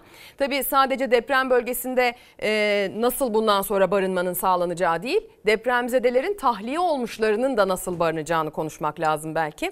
Lütfen siz bu barınma parantezinden sonra kaldığınız yerden devam edin. Evet, e, şimdi az önce de belirttiğim gibi deprem sonrasında yeniden yapılanma dediğimiz olayı fark ediyorsanız barınma ve acil ihtiyaçlar, insani ihtiyaçlar üzerine odaklıyoruz ve gündemi bu çerçevede oluşturup devlet eliyle de bunların karşılanacağını ifade ederek çözüleceğini düşünüyoruz. Bu çok yüzeysel bir bakış açısı. Çok daha köklü. Oranın e, vatandaş az önce söyledi. Ben dedi sadece evsiz değil işsiz de kaldım dedi. Bunun gibi milyonlarca vatandaş var orada. Dolayısıyla oradaki ekonomik yapıyı da tesis eden, bununla entegre eden bir program hazırladık. Bir tane de pilot ilçe aldık. Bunu e, Cumhurbaşkanlığı makamına ve ilgili siyasi bütün partilere gönderdik. Yani bunun arkasında durun şeklinde. Ancak benim bugün size esas sunmak istediğim konu bu deprem sonrasındaki yeniden yapılanma değil. Vaktimiz çok dar olduğu için bir daha böyle depremlerin yaşanmaması, makul bir süre içinde ki biz bu süreyi en fazla 7 yıl olarak öngörüyoruz. 7 yıl içinde Türkiye'nin depremde sıfır can kaybı veren hatta sıfır mal kaybı veren yani hafif hasarlar dışında ağır hasar almasını önleyen bir sistemi kurmak. Bu sistemin kurulduğuna inanıyoruz. Bu sistemi kurmak için gereken mantığın, stratejinin doğru yakalandığına inanıyoruz. 7 tane kanun tasarısıyla bunu çözdüğümüzü düşünüyoruz. Bu nasıl olacak? Bakınız kentsel dönüşüm kanunu tamamen iptal edilecek. Yeni bir kentsel dönüşüm kanunu hazırlandı. Bunun rantla hiçbir ilgisi yok. Fakat ondan önce yapı tescil muayene ruhsat diye bir kanun hazırladık. Yapıların hepsine bir plaka veriyoruz. Bu yapıların alnına o resmi plaka otomobillerdeki gibi asılıyor. Her iki senede bir yapılar muayene ediliyor. yetkin e, gruplar, e, bürolar tarafından ve o yapılara bir karne ve bir sicil dosyası açıyor devlet. Bugün kapı kapı dolaşıyoruz ya yapı sağlam mı, çürük mü vesaire mi gibi. Bunu zorunlu hale getiriyor. Siz isteseniz de istemeseniz de devletin kurumları geliyor, binanıza not veriyor. Al gülüm Deprem ver notunu- gülüm ihtimalini nasıl ortadan kaldıracağız? Bu aslında gayet güzel bir sistem. Ama bu al ver gülümcülük ne olacak? Bütün ayrıntılarını planladık. Bunları sertifikalı uzmanlar yapıyor. Bir yapıya not vermek kolay bir şey değildir. Bakın işte karot deniyor bilmem ne deniyor bir sürü tartışma var dediğiniz gibi. Vatandaş bir de yozlaşmış bir sistem var. Bu ikaz ettiğiniz konu çok önemli. Bunlar hepsinin önlemini alan bir sistem kuruyoruz. Yani e, birisi yapıyor, ikinci bir grup daha yapıyor. Bunlar hep sertifikalı uzman kişiler. Sertifikalarını kaybetmemek için yeminli mali müşavirler gibi dürüst davranmak zorundalar. Aksi halde o mesleği bir daha yapamayacaklar. Çünkü siz onlara sertifikayı verirken sadece bir sefer git not ver diye vermiyorsunuz. O yapıları sürekli denetleyecek adamın ekmek parası oluyor. O sertifika onun mesleği oluyor. Burada eğitimden geçiyor. O sertifikayı öyle alıyor. O sertifikayı kaybetmemek adına dürüst çalışmak zorunda. Yani arkası sağlam biçimde modeller kuruyoruz. Onlarca yönetmelik hazırlıyoruz, eğitim kılavuzları hazırlıyoruz, sertifika programları hazırlıyoruz. Bir yapıya not vermenin usul ve adabını, esaslarını, ilkelerini belirleyen bir sürü protokoller hazırlıyoruz. Neler Anlıyorum. yapılacağını böyle binlerce kalem yazıyoruz. Gittim işte betona baktım, karot aldım, çürük çıktı, sağlam çıktıdan ibaret değil. Anladım. Yapıya bir not veriyorsunuz. Yapının notu birden ona kadar verilecek. Şimdiki gibi çürük sağlam diye not olmaz. Yani hangi okulda sen sınıfta kaldın, sınıfta geçtin diye bir sistem var. Böyle bir sistem olamaz. Yapının üflesen yıkılacak yapı var, notu bir. Efendim depremde ağır hasar alacak yapı var, notu dört. Bu ikisinin arasını ayırt etmek zorundasınız. Evet güzel bir Aksi detay. halde bırakın notu 4 olanı, notu 6 olanı yani depremde ağır hasar bile almayacak binaları biz yıkıp yıkıp yeniden yapıyoruz. Bunları tefrik etmediğiniz için ne kaynak yetiyor ne para yetiyor. Rantın olduğu yerde ye- kentsel dönüşüm gerçekleşiyor. Olmadığı yerde esas garibanın evinde, esas çürük evde gerçekleşmiyor. Dolayısıyla bu yapı tescil muayene plaka sistemiyle Türkiye'deki 22 milyon yapının tamamına bu usulle not veriyorsunuz. Ya bu yıllar süren diyenler oldu. Biz bunları hesapladık. Devlet istediği zaman kadrolarını seferber ediyor, eğitimlerini veriyor, sertifikalarını dağıtıyor. Bütün bu yapıların muayene edilmesi, plakalandırılması 22 milyon yapının 8 ayda gerçekleşebilir. 8 ay. 8 ay gibi kısa sürede bir yılı bulmuyor. Bir yıl diyelim, bir yıl içinde bütün yapıların plakaları var. Bu plakanın zemini eğer morsa depreme dayanıksız demek. Bu plakanın zemini kırmızıysa bakan plakası değil, kaçak demek. Anlıyorum. Yani çok Beyaz- detaylarda boğulmaya gerek yok ama anladığım kadarıyla boğulmayalım ya. öncelik sırası belirlemek açısından Şunu birden söylemek 10'a kadar istiyorum. derecelendirmek çok daha mantıklı. Hatta belki de o 8 aylık süre içerisinde bir çık- çıkılan yerden bir şeyler yapılmaya da başlanabilir dediğiniz gibi. Öncelik sırası belirlemek kolaylaşacağı için. Burada program şu, dediğiniz gibi özetlemek gerekirse bir alan yapıları ilk bir yıl içinde yap- yıkıp yapacağız. Bunların toplamı Türkiye'de 50 bin kadar, bu kadar az. 2 ve 3 alan yapılar depremde e, çökebilir, ağır hasar en azından alır. Bir de alan yapı mutlaka çökecektir. 2 ve 3 alanların çökme riski var ama ağır hasar mutlaka alacak. Bir alanlar bir yılda, 2 ve 3 alanlar 3 yılda temizlenecek. 4 ve 5 alanlarda 5 yılda temizlenecek. 2 yılda bir emniyet katsayısı koyuyoruz. 7 yılda Türkiye'nin 22 milyon yapısı karnesine göre temizlenmiş olacak. Bunun finansman kaynaklarını da e, kanunun içine yerleştirdik. Yani kentsel rantları hep dediğimiz gibi bütün vatandaşın cebinde kalıyor ya kentsel rantlar.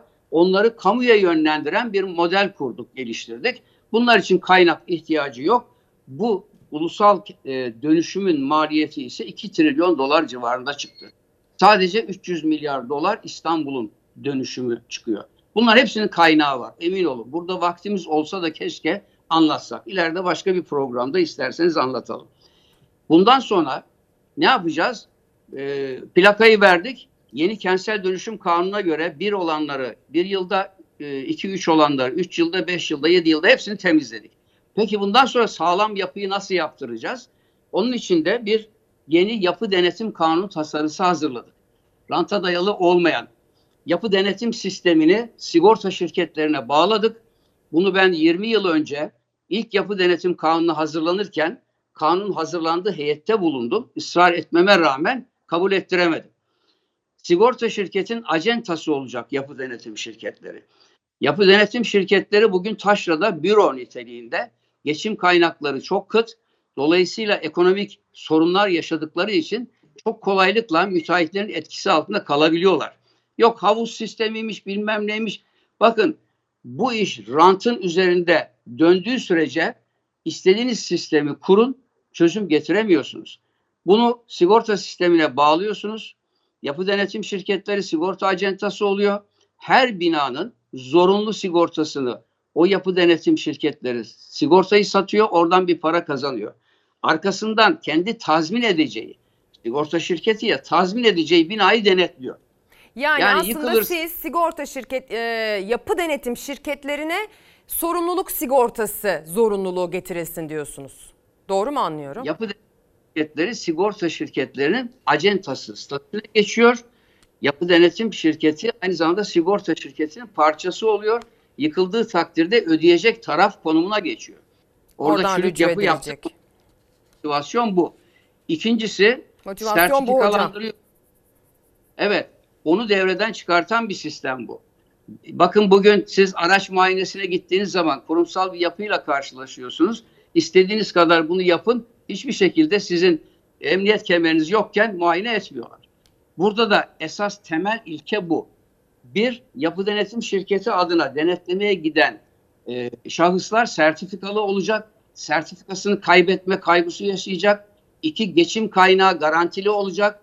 Kimseye müteahhidin vereceği 3 kuruşa 5 kuruşa tamah etmeyecek. Onun, onun dışında kamu görevlisi statüsünde olacak. Bakın neler yaşıyoruz bugün. Gidiyor adam demir eksik diyor. Tamam abi yaparız diyorlar. Eksik olan demirin yarısını koyuyor, yarısını koymuyor. İkinci gidişinde de yapı denetimi sorumlusuna dayak atıyor. Dövüyor. Hadi sıkıysa dövsün. Ya da Arkasında şöyle iddialar da var hocam. Yapı denetimciler geliyorlar. iddia tabii ki. İşte e, hazır betonun işte te- bu numaraları var biliyorsunuz. Çeşitleri var sağlamlığıyla ilgili.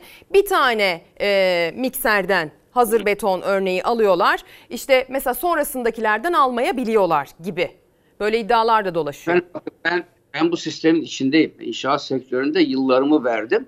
Daha bu sistemler yokken sağlam yapılar yaptım. 80'li yıllarda yaptım. Bir inşaat e, sürecinde nelerin nasıl yürütülebileceğini çok iyi biliyorum. Ben size örnek vereyim. Lütfen. Ee, C35 dediğimiz çok sağlam bir beton var. Bunu sipariş ettiniz geldi. Kıvamı çok güzel. Fakat müteahhit diyor ki e, oradaki işçiye şu hortumu tut da diyor kamyonun arkasında suyu biraz karıştır. Biraz daha cıvık olsun kolay yerleştirelim. Bu, bunun sonucu nedir biliyor musunuz? Betonun mukavemetini dörtte birine hatta onda birine düşürebilir. Beton sünger gibi olabilir. Bunun farkında değil. Onun dışında geliyor e, bu demiri fazla koymuş bunun içine beton girmez diyor. İki tanesini eksiltelim diyor. Buna benzer pek Yapı çok denetim bu uygulamayı işin neresinde mesela bu senaryoda? yapı denetim şirketi geliyor kuralları konulmamış bir sistem arkası sağlam olmayan bir sistem yapı denetim şirketi maaşını ödeyemiyor iş almakta zorluk çekiyor. Dolayısıyla gidiyor yeni mezun bir mühendise diyor ki ayda 8500 lira maaş al git evinde otur gel bu tutanakları imzala. Yani başka çaresi kalmıyor adamı ona mahkum etmişsiniz Yapı Denetim e, Derneği'nden bir isim de burada katıldığı yayınımızda bu durumdan bahsetmişti ve tırnak içinde mecburen demişti. Yani aslında Mecburen. ücretlendirmenin çok düşük Yani- ama şimdi mecburiyetten de ahlaksızlık yapılmaz hocam. Efendim yani mecburen ahlaksızlığı, mecburen hırsızlığı kimse kabul etmez. Ama devlet sistemi öyle kuracak ki kimseyi yetersiz gelire mahkum etmeyecek. İnisiyatifine Yani kalmayacak sistem- kimsenin, vicdanına kalmayacak bu iş. Yani biz onu sağladık. Burada yapı denetim şirketi hem yetki olarak güçlü, arkasında bir kurum var, hem kamu görevlisi olduğu için güçlü, hem kendisi sertifikalandırıldığı için sertifikasını kaybetme kaygısı yaşayacak, hem de o kadar detaylı şantiye protokolleri hazırladık ki bakın beton ve demir dedik. Demir dediğinizin kalitesi bellidir. En fazla çubuğu çalar. Ama beton öyle değil. Betonun içine su kattığınız zaman sünger oluyor. Beton olmuyor. Oradan bir tane numune alıyor. Numune alıyor gidiyor laboratuvarda. Onun arkasında suyu kattılar mı o numuneyle şantiyedeki beton aynı beton değil. Hadi bakalım ne olacak? Arkasından betonu sulamanız lazım. Bakın bizim e, yasa taslağımızda bir betonun nasıl sulanacağının defterleri var. Bir işçi başında kalfa, şantiye şefi dört tane imza atılıyor betonun her sulanışında. Bunu yapmazsanız o betonun kalitesini bozarsınız. O kadar emek fabrikada üretilecek, gelecek, dökülecek. Ondan sonra çürük beton çıkacak. Bakın yepyeni binaların çürük betonları bu depremde ortaya çıktı. Bunlar nedeni yerleştirilmek için içine su katılmasıdır. Artı betonun sağlıklı biçimde kür dediğimiz e, sulanmamasıdır. Kür tabii ki ayrı bir kavram. Sadece sulamak değil, çok yüksek ısılarda betonu çuvalla koruyacaksınız. Yani bunların yapılmasını sağlamak için de belli protokoller hazırlayacaksınız. Belli defterler açacaksınız. imzalar attıracaksınız. Bakın biz 5 yıldızlı bir otelde tuvaletlerin temizliği için defter açıyoruz. Saat başı gidiyor o görevli, ilkokul mezunu görevli gidiyor orada tuvaleti temizledim diye imza atıyor. Doğru mu? Herkes buna tanık. Şirketlerde bunu bile niye yapı böyle. denet- Ha, niye yapı denetimde böyle bir protokolünüz yok sizin? Niye saldım çayıra gidiyorsunuz? Bunlar hep rantın etkisi. Rant çarkının getirdiği sistemsizlik ve eksiklikler. Hem e, yapı e, dönüşüm kanununa yansıyor bu. Kentsel dönüşüm kanununa yansıyor. Hem yapı denetim sistemlerine yansıyor. Yani kimse bu işi hakimiyeti altına alayım da zapturapt altına alayım. Efendim doğru düzgün bina yapayım ama pahalı oluyor. Ya pahalı olacak arkadaş.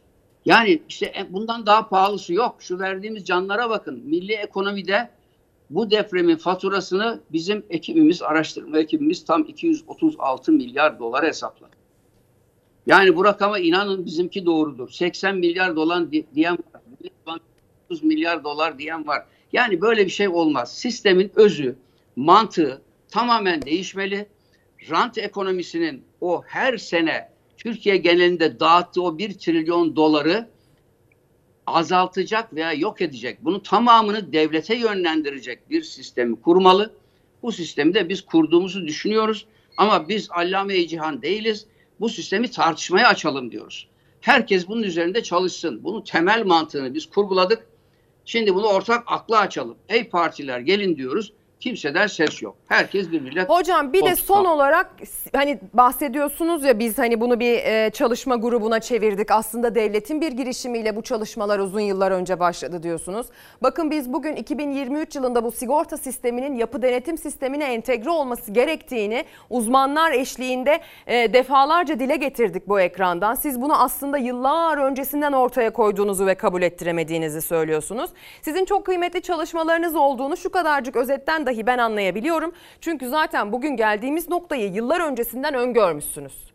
Ben sizden su sorunun cevabını almak istiyorum. Kapımızı kimse çalmadı, çalmıyor diyorsunuz. Siyasi partiler olabilir, merkezi yönetim olabilir, yerel yönetimler olabilir. Siz kimsiniz? Bir de bunu tarif edin. Hani mesela hangi akademisyenlerle birlikte bu çalışma devam ediyor? Kimler var kurul bu hani çalışma grubunun içerisinde? Bunları da bir tanımlarsanız belki o kapının çalınması ihtimalini artırırız. Efendim ben e, 1975 yılında NASA'da büyük bir projeyi yönettim çok genç yaşta. Amerika Birleşik Devletleri'nde doçent ünvanı aldım. Sonra Türkiye'ye döndüm ODTÜ'de hocayım. Ve ODTÜ'de bilgisayar bölümünde ilk daha mezun olmadan ders veren bir hocayım. 1969'da başladı benim akademik hayatım. Daha sonra Amerika Birleşik Devletleri'nden dönme nedenim de Türkiye'nin içinde bulunduğu. Benim orada keyfim yerindeydi. Döndükten sonra Bakanlığı kuruldu. Orada başka danışma yaptım.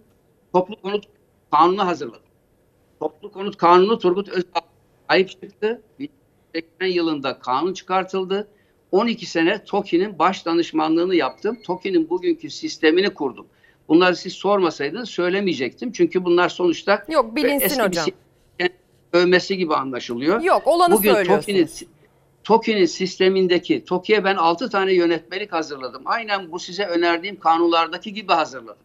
Ki pek TOKİ çok konuda eleştirsek de biz TOKİ'nin özellikle bu yaşadığımız en büyük hani Cumhuriyet tarihinin en büyük depremlerinden sonra aslında bir hasarsızlıkla e, bizi gururlandırdığından da bahsettik. Şimdi kurumlar yanlış uygulamalarıyla bizim ekranımızda ya da başka ekranlarda haber oluyorlar ama e, tabii ki kurumlarımıza da onların devamlılığı açısından sahip çıkmak durumundayız. Mesela TOKİ'de onlardan bir tanesi çalışmalarının kıymetli olduğunu, yönetmeliğinin uygulandığını ve bu yönetmeliğin yerinde olduğunu da aslında uygulamalı olarak görmüş olduk bu süreçte.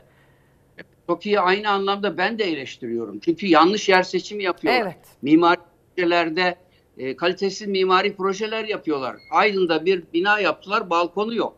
Erzurum'daki binanın projesini getir. Nerede hazine yeri buluyorlarsa oraya bir TOKİ sitesi kuruyorlar. Ya da tarım Kentlerden arazilerini Ama- tercih ediyorlar.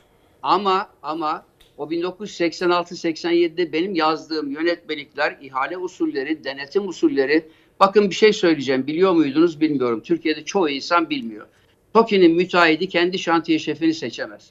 TOKİ'nin müşavirlik büroları vardır, sertifikalıdır. TOKİ müteahhidi işe aldığı zaman gider o müşavirlik binalarından hizmet satın alır. O müşavirlik firması şantiyeyi yönetir. Artık müteahhitten çıkar. Müteahhit sadece bizim kanunda da böyle sadece sermayedardır. Malzemeyi alıp getirip yetkin şantiye kadrosuna teslim eder. TOKİ'nin kontrol sistemleri de buna göre kurulmuştur. Hep çizelgeler üzerinden yürür. Bu sistem mükemmel biçimde yürüdü. Bir de TOKİ'de bir takım yapılarla ilgili kurallar getirmiştik. Radye temel, kutu temel ve tünel sistemleri. Tünel kalıp sistemleri herkes bilir ki 20 kata kadar çok güvenlidir. Belki 30-40 katta tünel kalıp sistemi tartışılabilir. Ama Umarız 20 bu sistemi kadar ülke geneline yayma şansına sahip oluruz sizin bu geneli yaptığınız yaydılar. çalışmayla. çok sağlam bina yapar. Benim e, meslek hayatımda inşa ettiğim yaklaşık 30 bin konut var.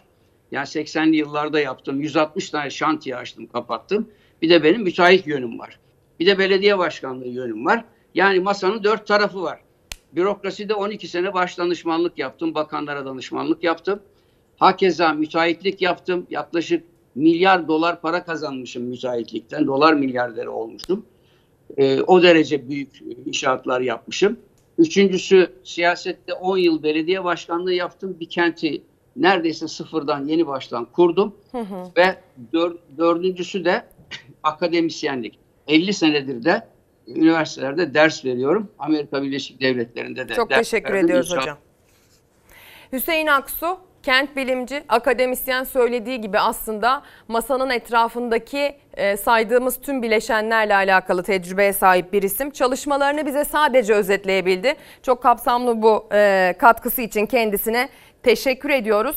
Eğer bütün süremizi yani bütün çalar saat hafta sonu süresini ayırsaydık kendisine eminim yine de yetmeyecekti ama bu kadarı bile oldukça kıymetliydi diyelim. Şimdi deprem gündeminden siyaset gündemine geçeceğiz ama bölgeden de aktaracaklarımız var. İsterseniz önce bir bölgeye dönelim. Ee, Yeni Çağ gazetesine bakarak aslında bölgeye döneceğiz. Yeni Çağ manşetten sesimizi duyan var mı suyumuz yok diyor. Depremin ardından 29 gün geçmesine rağmen hala çadır sorunu yaşayanlara içme suyu bulamayanlar da eklendi. Vatandaşların ben içmesem de olur ama çocuğum susuz kalmasın feryatları yürekleri dağılıyor dedi. Bir de hani su sorunundan, susuzluktan bahsetmiş. Son paragrafta da Yeni Çağ Gazetesi Hatay Büyükşehir Belediyesi de ilimizde Sağlık Bakanlığı ve Hatsu tarafından şehir şebekesi suyunun tahliller sonuna, sonuna, sonuçlanıncaya kadar içilmemesi önerildi. Acil içme suyu problemi ne yazık ki artarak sürmektedir. Paydaşlarla iletişime geçilmiş ve problemin çözümü için girişimlerimiz devam etmektedir denildiğini de son paragrafta aktarmış. Hadi gelin biz de deprem bölgesine gidelim. Ee, Gökhan Adıyaman'da olacak galiba yönetmenim. Gökhan Mısırlı Adıyaman'da dün de bize oradan son durumu aktarmıştık. Bitmek bilmeyen bir kuyruk çilesi vardı. Yardım almak isteyen depremzedelerin sıranın sırasına gece saatlerinde girmek zorunda kaldığından bahsetmişti. Bugün de şu anda bir çadır kentte e, hem bölgedeki suya dair hem de barınmaya dair durum nedir diye soralım. E, sözü kendisine bırakalım. Ezgi Gözeger Adıyaman'dan günaydınlar diyelim. Dün dediğiniz gibi Adıyaman'daki e, sıra çilesini ekrana taşımıştık. Bugün e, Adıyaman'da yeni bir gün başlıyor, yeni bir gün doğuyor. Bir taraftan depremzedeler tabii yaralarını sarmaya devam ederken bir taraftan da e, zaman ilerledikçe depremin üzerinden yaklaşık bir aya yakın bir süre geçti. E, problemler de farklılık gösteriyor. Günlerdir Adıyaman'da ve diğer illerde çadır problemini dile getirmiştik. Çadırlarda kalanlar, çadırlara ulaşamayanlar, bir çadırda 3-4 kişi kalan, 3-4 aile kalanlar, e, derme çatma barakalarda kalanları dile getirmiştik. Son günlerde de özellikle Hatay başta olmak üzere e, su sıkıntısının olduğuna yönelik çok farklı e, çok farklı açıklamalar gelmeye başladı. Adıyaman'a dair de bu açıklamalar gelmeye başladı. Biz de kameraman arkadaşım Mahmut Özgün'le beraber bugün e, Adıyaman'da çadır kentleri bir dolaşalım dedik. E, çadır kent merkezlerinde aslında suya ulaşım biraz daha kolay içme suyuna ama çadır kentlerden çıkıp arka mahallelere doğru şehrin e, biraz dışına doğru çıktığınızda e, suya ulaşım çok kolay olmuyor. Biz şu anda Adıyaman'ın biraz dışında bir yerdeyiz. Bir şöyle gösterelim. Vatandaşlar burada sularını kendileri bulmuşlar, stoklamışlar. E, şöyle gösterelim bir tarafta dışarıda e, yıkadıkları malzemeleri var. Şimdi Adıyaman Valiliği dün bir açıklama yaptı. Evlere şebeke suları geliyor dedi. Şebeke sularını hijyen açısından kullanabilirsiniz dedi. Ama içilmemesini gerektiğini söyledi. Biz de şimdi burada yanımızda da bir ailemiz var. Onlara da soralım efendim. Ee, geçmiş olsun diyelim öncelikle. Ee, içme suyu bulabiliyor musunuz? Yok. Ulaşabiliyor Yok musunuz? yok. Aa, Bu bidonlar evde getirdiğimiz sular. İçme suyu yok. Yok mu içme suyu? Yok. Kaç yere sorduk yok diyorlar. Nereden alıyorsunuz? Nasıl içiyorsunuz? Evde getiriyor. Şebekede getiriyor. Onu mu içiyorsunuz? He. Aa, bakın açın şişeler kapalıysa söyleyin. Açık şişeler evde getiriyor. Şebeke suyu zararlı diyor. E, ge- Su yok ne de çare? Nerede getirecek? Susuzluktan. Nerede? Yani mecbur yemek de yapıyor hiç yok da. Gelsin baksınlar. Bir yerde su varsa söylesinler. Yani sadece hijyen için kullanın diyor aslında valilik ama Hijyen siz için ama içme suyumuz yok. Su- Çadırların hepsi burada. Kiminki varsa söylesin. Kimseninki yok ki. Bu bir hafta oldu bu çadırlarda su yok. E, Gücü yeten gidip dağ köylerinde getiriyorlar. Arabası olan, gücü olan. E bizim de arabamız yok, bir şey yok. Kim gidip getirecek? burada. Mecbur kalıyor, gidip evde getiriyor. Size de soralım efendim. Geçmiş olsun diyelim. Sağ olasın, hoş geldiniz hocam. Büyük bir su sıkıntısı yaşanıyor herhalde burada. E, e, evet hocam. Ya ilk etapta e, su vardı yani bir bir hafta bir 10 güne kadar e, yani su bulabiliyorduk istediğimiz zaman su bulabiliyorduk. Ama şimdi şimdi de suyu sto- stoklamışlar e, gidiyoruz su su yok diyorlar. Bazı yerlerde buluyoruz bazı yerlerde. Yani e, 10 yerde ancak bir ya bir yerde ya iki yerde yerde bulabiliyoruz. Geçenlerde e, Hatay, Hatay'da bir bir şehidimiz oldu. E, okul, okulda bir okula da bitişikti. Orada da mı yok? E, biz e, cenazeye cenazeye yeti, yetişmeyen birkaç akrabamız vardı, eş dost vardı. Biz dedik ki e, e, benim arkadaşım birisi de, iki üç gencimiz buradaydı. Dedi orada da kamyonlarla da su şey yapıyorlardı. Boşaltıyorlardı. Dedi gidin dedi iki üç kolu su getirin dedi. İşte misafirlerimiz falan gelir dedi. Misafirlerimizi şey yapak, ağırlayak. E, yani işak. Gittiler burada iki, iki üç kolu su verdiler. Fazla vermediler. Dedi, e, dediler kısıtlama geldi. Yani kısıtlandırdılar. Tırla boşaltıyor, kısıtlama da gelmiş. Tırla boşaltıyorlar. Ha, o kadar tırla suyu boşaltıyorlar. Üç kulu su veriyorlar diyorlar ki kısıtma gelmiş. Ya bu cenazedir. Ta Hatay'da cenaze gelmiş insanlar orada. Su e, şeysi olur mu? Kısması olur mu? Gözeger evet bir tarafta su sıkıntısı devam ediyor tabii. Kaldırdılar. Sizin gibi şimdi internete verdik. Orada tırın kağıdını kaldırdılar ki tırı tanımıyorlar. Şunu bahsedelim Ezgi Gözeger çok kısa su sıkıntısını bahsetti aile ama bir taraftan hani çadır problemini de dile getirmiştik. Ee, aileler birçoğu çadıra ulaşamıyor, birçoğu çadırda kalıyor ama günler uz- uzadıkça e, çadırda hijyen problemi de artıyor. Bu ailemizin de e, onu da dile getirmemizi istedi, onu da rica etti bizden. Engelli e, bireyleri var, engelli çocukları var. O yüzden acilen çadır kent, e, konteyner kentlere geçmek istiyorlar. Bir konteyner istiyorlar e, çocuklarının sağlığı için. e, bir konteyner kent olursa onlar için de e, engelli çocukları için de hijyen açısından, kendileri açısından daha sağlıklı olacağını düşünüyorlar diyelim. Adıyaman'da gün böyle başlıyor, sıkıntılarla başlıyor diyelim ve sözü yeniden size bırakalım. Gökhan Mısırlı bize Adıyaman'dan bildirdi. Ee, teşekkür ediyoruz aktardıkları için sevgili izleyenler. İlerleyen dakikalarda yine bölgeden arkadaşlarımızın canlı bağlantılarıyla oradan anlık bilgiler almaya, yerinden kendi gözümüzün kulağımızın göreceği şekilde bilgiler almaya tüm çıplaklığıyla devam edeceğiz.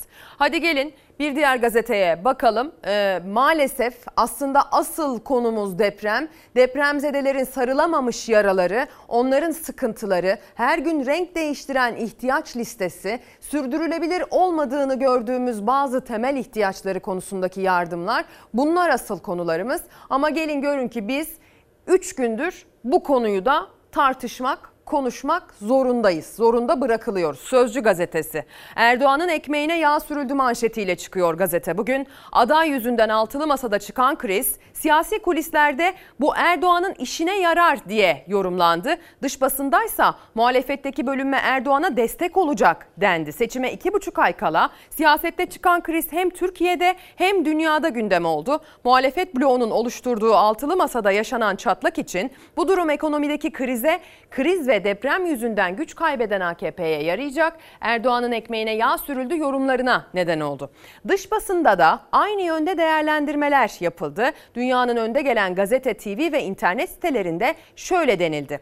Muhalefetteki kriz Erdoğan'ı iktidardan indirme şansını zayıflattı. Bölünme Erdoğan için önemli bir destek olacak. Millet İttifakı'nın bozulması Cumhurbaşkanı Erdoğan'ın lehine dendi. İyi Parti lideri Meral Akşener'in altılı masadan ayrılmasının ardından CHP'li 10 Büyükşehir Belediye Başkanı Kılıçdaroğlu'na destek ziyaretine gitti denmiş ve o meşhur fotoğraf paylaşılmış.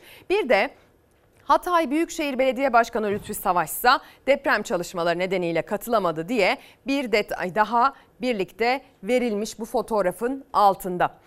O zaman hadi gelin bundan sonra ne olacak sorusunu soruyoruz ya. Bundan sonra ne olacak, ne olacak, ne olacak onu anlamaya çalışalım. İyi Parti lideri Sayın Akşener bu çıkışı yaptı. Çıkışı yapmasının yanında bu çıkışın üslubu da çok büyük tartışma konusu haline geldi. Örneğin neden bu kadar sert sözler sarf ettiği, zehir zemberek açıklamalar yaptığı, kapıyı neden bu kadar sert çarparak çıktığı çok konuşuldu. Dolayısıyla o kapıyı çalıp tekrar girme ihtimalinin de ortadan kalktığı yorumları yapıldı sevgili izleyenler. Peki ne olacak? Sayın Akşener kendisi mi aday olacak? En başında başbakan olmak istiyorum demişti aslında. Hatta şu e, eleştiriler de yapıldı. Sayın Akşener bize bir dayatma yapılıyor dedi. CHP cephesinden isimlerse e, ben başbakan olmak istiyorum dayatma değil miydi diye de sordular aslına bakarsanız. Ya da mesela 5'te bir farklı bir görüş varsa 5 ortaklaşan fikire bir hani demokratik açıdan bir dayatma mı oluyor diye de soruldu. Böyle bir soru işareti de henüz cevapsız. Ama belki bu sorulara cevap niteliğinde olabilecek bir gelişme dün akşam saatlerinde hatta gece saatlerinde yaşandı. Canlı yayında bir isme Cumhurbaşkanlığı adayımız olmanız konusunda sizinle görüşmek istiyoruz diye İyi Parti'den telefon gitti. Ne olacak, ne yapacaksınız? Yetkili organlarla konuşmadan herhangi bir e, tahminde bulunmam e, yanlış olur. E, gelişmelere bakacağız. Kısa bir muhabbet oldu. Hocam bu konuda ciddi misiniz? Ciddiyiz. Kapımız açık. Bu konuda Sizinle ciddi görüşmek- misiniz dedi. Siz Tabii de tekrar tamam sordum. dediniz. Tamam. Tabii ki ciddiyim dedim. İyi Parti cephesinde henüz Akşener'in açıklamalarının yankısı sürerken İmamoğlu ve Yavaş'ın Kılıçdaroğlu'nu destekleyen açıklamalarından sonra İyi Parti'nin izleyeceği yol merak edilirken bir de televizyon programında gelen adaylık açıklaması kafaları karıştırdı. Ceza avukatı Ersan Şen Habertürk kanalında katıldığı programda teklif gelirse aday olurum deyince Meral Akşener reklam arasında arayıp görüşmeye çağırdı. İyi Parti öyle bir davet olursa seve seve canı gönülden Türk milletine, Türkiye Cumhuriyeti'ne hizmet etmek canımız feda, kanımız feda. Her şeyimizde beraberiz, bütünüz. Sayın Buğra Kavuncu aradı. Ee, Sayın Genel Başkan Meral Akşener sizinle görüşmek istiyor dedi. Ee, görüştüm. Kendisi dedi ki bunda ciddi misiniz dedi. Ciddiyiz. Gelin görüşelim dedi. Ee, muhtemelen bu hafta içinde bir görüşme gerçekleştireceğiz. Sonra aradım. Bunu dedim beyan edebilir miyim? Deklar edip sakıncası yok bizim için dedi ve bunu beyan edebiliriz. Şen hafta içinde adaylık için görüşeceklerini söyledi. İyi Parti lideri Akşener, Mansur Yavaş ve Ekrem İmamoğlu'na adaylık çağrısında bulunmuştu. İki büyükşehir belediye başkanı ittifakın yeniden birleşmesi noktasında cümleler kurarak Kılıçdaroğlu'nun iradesi dışında bir karar almayacaklarının da altını çizerek aday olmayacaklarını söyledi. O açıklamalar sonrası Akşener Başkanlık Divanı, milletvekilleri ve danışmanlarıyla bir araya geldi. Genel başkanımız olmak üzere bu krizin sağduyuyla çözüleceğine inanıyoruz. Türkiye çözümsüz değildir. Bu saatten sonra bizlere düşen bir seçim yapmaktır. Ya ışıl ışıl bir güneşin altında dimdik duracağız ya da uzayan gölgelerde kaybolacağız. Akşener'in masada olmayacağız dediği gün Yavaş ve İmamoğlu çağrıya olumsuz yanıt verirse ne olacak sorusuna İyi Partili kurmaylar B planı hazır yanıtını vermişti. Şimdi yetkili kurullarda konuşulacak deniyor. Akşener ne yapacak sorusu yanıt bekliyor. Bilmiyorum yok. Cumhurbaşkanı adayı olabilir mi başkanım? Böyle bir Ee, Yani henüz bunlar konuşulmadı. Onun için e, bir değerlendirme yapmak yanlış olur. tek adayla gidilmenin hem Cumhurbaşkanlığını hem de parlamentoyu kazanmanın önemli bir görevimiz, vebalimiz ve misyonumuz olduğuna inanıyorum. Akşener seçime tek adayla gidilmesi gerektiğini defalarca dile getirdi. Cumhurbaşkanı adayı olmayacağını da ilan ederek kararını değiştirecek mi? Kılıçdaroğlu'nun aday olması halinde Akşener de adaylığını açıklayacak mı bilinmiyor. Bunların hepsi önümüzdeki günlerde e, kamuoyunun duyacağı şeyler. Henüz bunlar e, partide konuşulmadı. Önümüzde çok alternatif var. Pek çok çözüm var. Yine söylüyorum Türkiye çözümsüz değildir. İyi Parti'nin Cumhur İttifakı'na katılacağı yönünde yapılan yorumlara da partide tepki büyük. Akşener'in kumar masasında olmayacağı sözlerini hatırlatıyor kurmayları. Parti içinden ilginç bir çıkışta Ankara Milletvekili Profesör Doktor Ayhan Altıntaş'tan geldi. Son siyasi gelişmeler ışığında gördüğüm lüzum üzerine diyerek istifasını açıkladı Altıntaş. Ardından genel başkanımla konuştum diyerek geri çekti istifasını. Yok hayır katılmayacak. Beş e, partinin lideri bugün toplandı. Bir de onlara sorun. Sonra o zaman İyi Parti kendi Yürüyelim. adayını mı çıkaracak? Yürüyelim. Zamanı gelince her şeyi konuşacağız. İyi Parti Grup Başkan Vekili Musavat Dervişoğlu Genel Başkan'ın 6 Mart'ta yapılacak Millet İttifakı toplantısına katılmayacağını açıkladı. Cevap bekleyen sorulara şimdi bir de Ersan Şen aday olacak mı sorusu eklendi. Ersan Şen konusu bugün konuşulacağı benziyor. Çünkü ikili isim yani ikisi e, Sayın Akşener, Sayın e, Şen bir araya gelecekler saat 12'de eğer sızan bilgi doğruysa.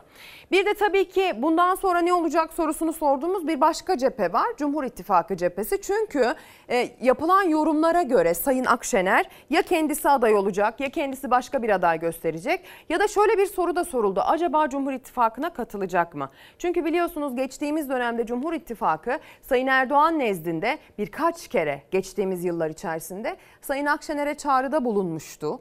Kendisine kapı açmıştı ittifaka katılması için. Sayın Akşener kesin bir dille bunu yapmayacağının altını çizmişti. Masadan kalkmam da demişti. Bu masayı asla dağıtmam da demişti hatırlayacaksınız.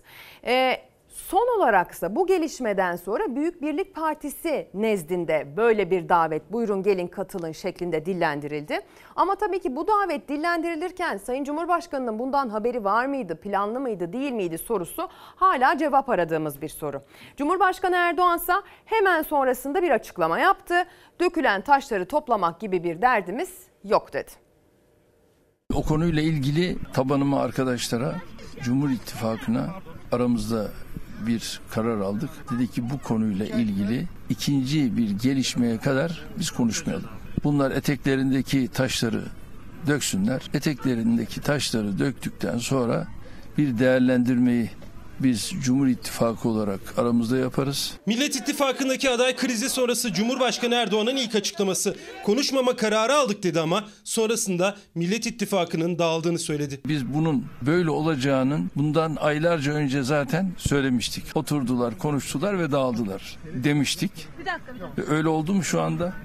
Oldu. Kılıçdaroğlu'nun adaylığı konusunda Millet İttifakı cephesindeki çatlak sonrası Meral Akşener'in masada olmayacağı sözleri. Cumhur İttifakı da dikkatle izliyor. Biz can derdindeyiz. Bunlar ise mal derdinde. Bu dağılmanın olduğu anda biz neredeydik? Dolmabahçe'de biz 110 kadar ilim adamıyla partimizin yetkili bu konudaki bakanlarıyla toplantı halindeydik. Çünkü biz can derdindeyiz. Seçimler bir değişiklik olmazsa 14 Mayıs'ta yapılacak. Yani 2 aydan biraz daha fazla süre var.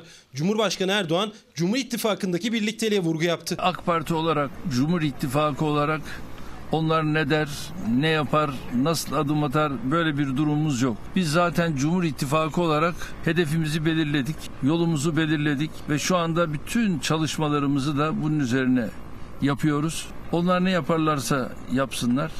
Biz yol haritamız üzerinden çalışmalara devam ediyoruz. Bu süreci yeniden değerlendirme çalışmalarımız devam etmekte. HDP'nin de içinde bulunduğu Demokrasi İttifakı daha önce kendi adaylarını çıkaracaklarını açıklamıştı. İyi Parti'nin kararı sonrası HDP olağanüstü toplandı. Kılıçdaroğlu'nun adaylığına karşı değerlendirme yapıldı. Elbette gelişmeleri takip edeceğiz. Kurullarımızda ve ittifak güçlerimizle birlikte değerlendireceğiz. Tutumumuzu da bu süreçlerin sonucunda ortaya koyacağız. Halkımız saray karşısındaki iradesini ve kararlılığını koruyacak. AKP-MHP ittifakının karşısına ilkelerde uzlaşmış olarak tek ve ortak bir adayla çıkmayı başaracak. Böylelikle 20 yıllık karanlığa son verecektir. Ankara Büyükşehir Belediye Başkanlığı'nın önünde pazar günü saat 15'te toplanarak Mansur Yavaş'ı göreve davet edin dedik. Biz Zafer Partisi olarak dün gerçekleştirmiş olduğumuz daveti geri çekiyoruz. Türkiye İşçi Partisi muhalefetin tek ve ortak adayla seçime girmesine yönelik vurgu yaptı. Zafer Partisi de Mansur Yavaş'ın adaylığı için Ankara Büyükşehir Belediye Başkanlığı önünde yapacağı çağrı mitingini Yavaş'ın Akşener'in çağrısına red yanıt vermesi sonrası iptal etti. İşte tepkiler bu şekilde oldu sevgili izleyenler. Özellikle Cumhurbaşkanı Erdoğan'ın tepkisi önemliydi diyelim. Şimdi e, okumadığımız gazetelerden devam edelim. Cumhuriyet Gazetesi'nin manşetini okumadık. Bir Cumhuriyet Gazetesi'ni getirsin İrfan Tomakin. Bakın ne diyor Cumhuriyet? Millet İttifakı formül arıyor diyor. Dışlayıcı olmayacağız. İyi Parti lideri Akşener'in altılı masadan kalkması sonrası Ankara'da görüşme trafiği yaşandı. CHP lideri Kılıçdaroğlu hem kurmaylarıyla hem de belediye başkanlarıyla buluştu. Kılıçdaroğlu partililere tartışmaya girmeyin talimatı verdi. Kurmaylar dışlayıcı olmayacağız dedi. Masadaki kurmaylar Akşener'in açıklamalarıyla başlayan krizi çözmeye odaklandı. İyi Partililer Kemal Bey'e değil aday belirleme yöntemine karşıyız. Değişmezse masaya dönmeyiz görüşünü dile getirdi ki burada da bir anket talebi var İyi Parti'nin biliyorsunuz. Akşener yarın yapılacak liderler zirvesine katılacak mı sorusuna hayır yanıtı geldi deniyor. Sayın Erdoğan'ın az önce kendi kulaklarınızla duyduğunuz bizim hedefimiz yolumuz belli şeklindeki sözleri detayda verilmiş. HDP'dense acil toplantı kararı verildiği olağanüstü toplantı yapılacağı bilgisi aktarılmış. Mithat e, Sancar'ın HDP sorumluluklarının farkında kimse umutsuzluğa kapılmasın dediğini aktarıyor gazete. Selahattin Demirtaş'ın ise merak etmeyin liderlerin de sadece bir oyu var birlikte kazanacağız mesajını verdiğini ilk sayfadan manşet altından aktarmış. Akşener aday mı sorusu önemli bir soru. Cumhuriyet gazetesi de soruyor. Akşener Partisi'nin belediye başkanlarıyla görüştü. Başkanların aday ol çağrısına sonra konuşuruz şeklinde karşılık verdiğini söylüyor gazete. Bir de Hatay'ın su beklediğini aslında su özgürlük deprem ve seçim şeklindeki köşe yazısıyla yine manşetten ele almaya uygun görmüş. Çünkü o da aslında en önemli konularımızdan bir tanesi olarak karşımızda çıkıyor. Hadi gelin Cumhuriyet Gazetesi'nden bir diğer detayı okuyalım.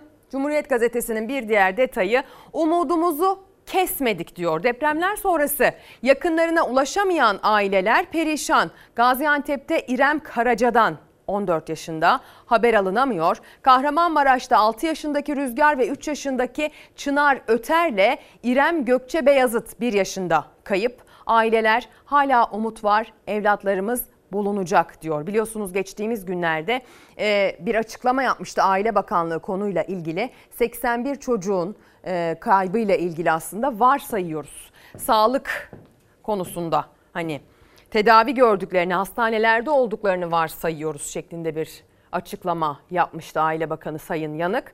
Varsayma üzerinden varsayma yetkisi var mıdır bakanlığın? Varsayma lüksü var mıdır soruları sorulmuştu ve bu sorularda tabii ki yanıtsız kalmıştı.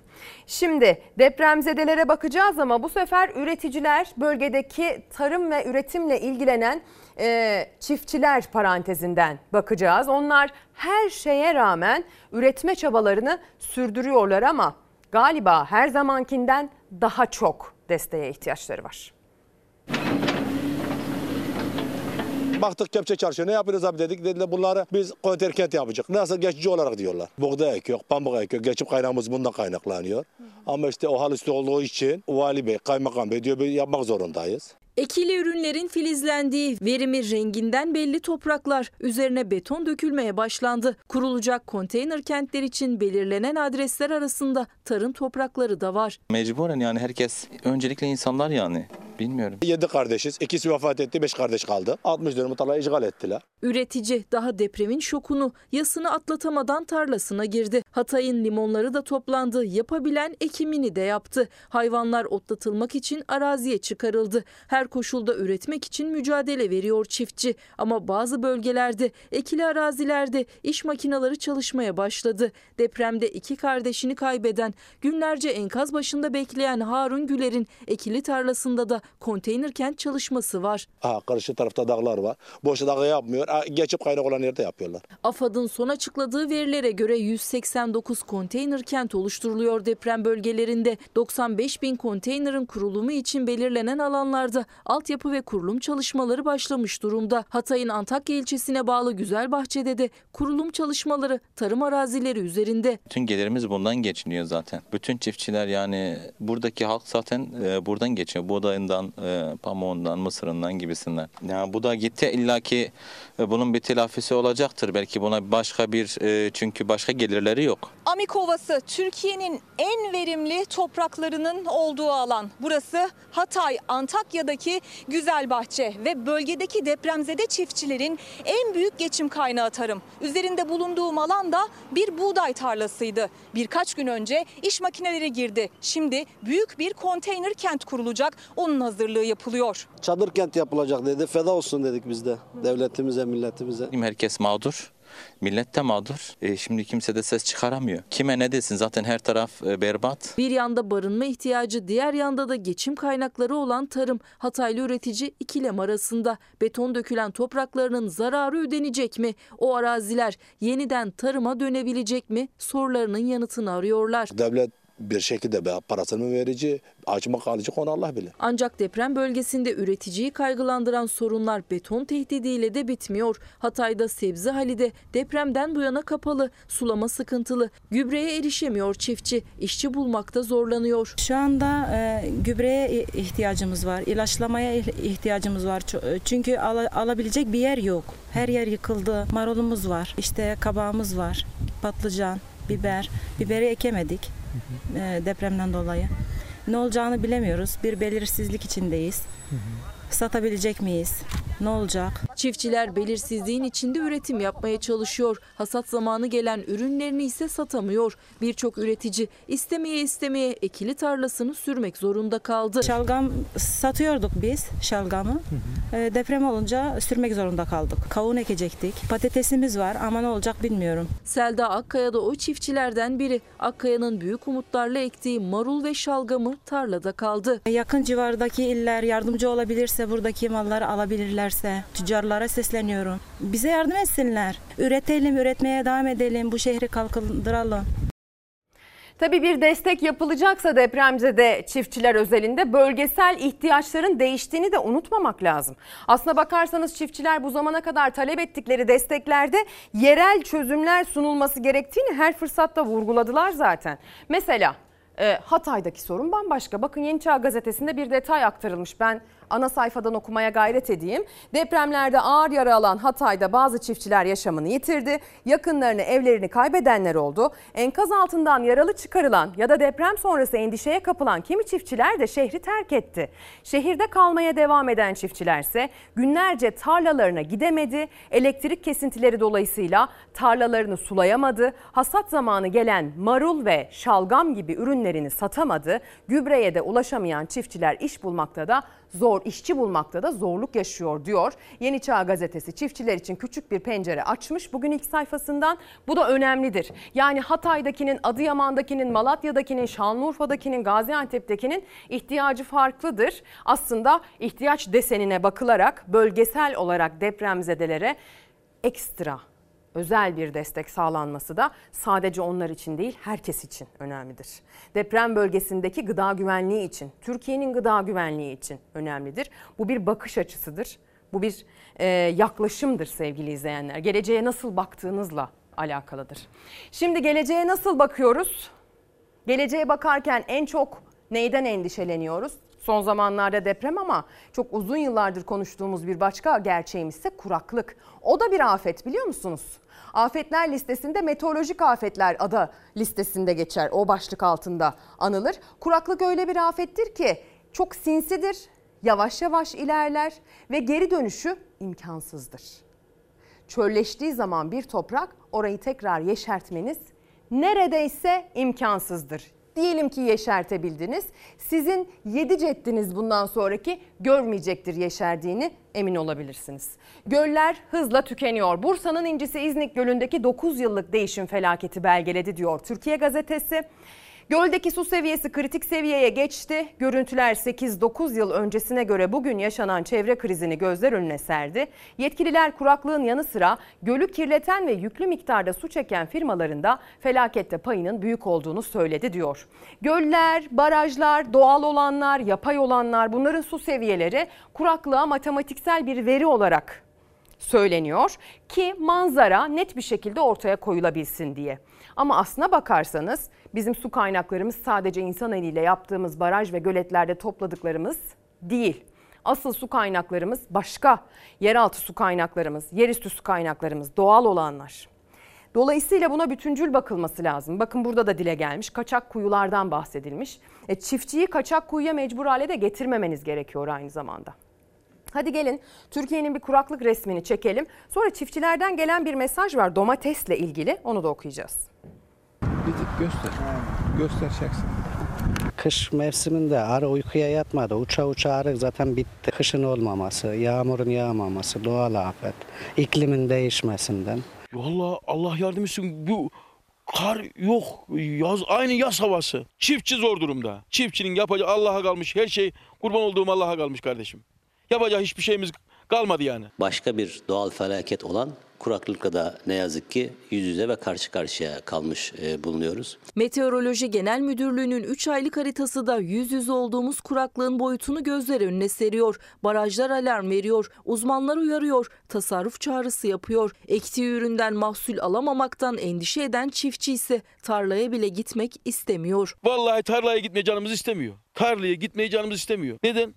Kardeşim kazanıp kazanmayacağımız belli değil ki. Yeni değil aslında yıllardır kuraklık riski altında Türkiye. Yıllık sıcaklık ortalaması tüm dünyada olduğu gibi Türkiye'de de artıyor. Hem de birçok ülkeden daha hızlı. Yağışlar azalıyor. Ne yağmur ne de kar mevsiminde düşüyor toprağa. Uzun yıllar e, sıcaklık ortalamaları Marmara bölgesinde 5.1 iken Ocak ayı için söylüyorum.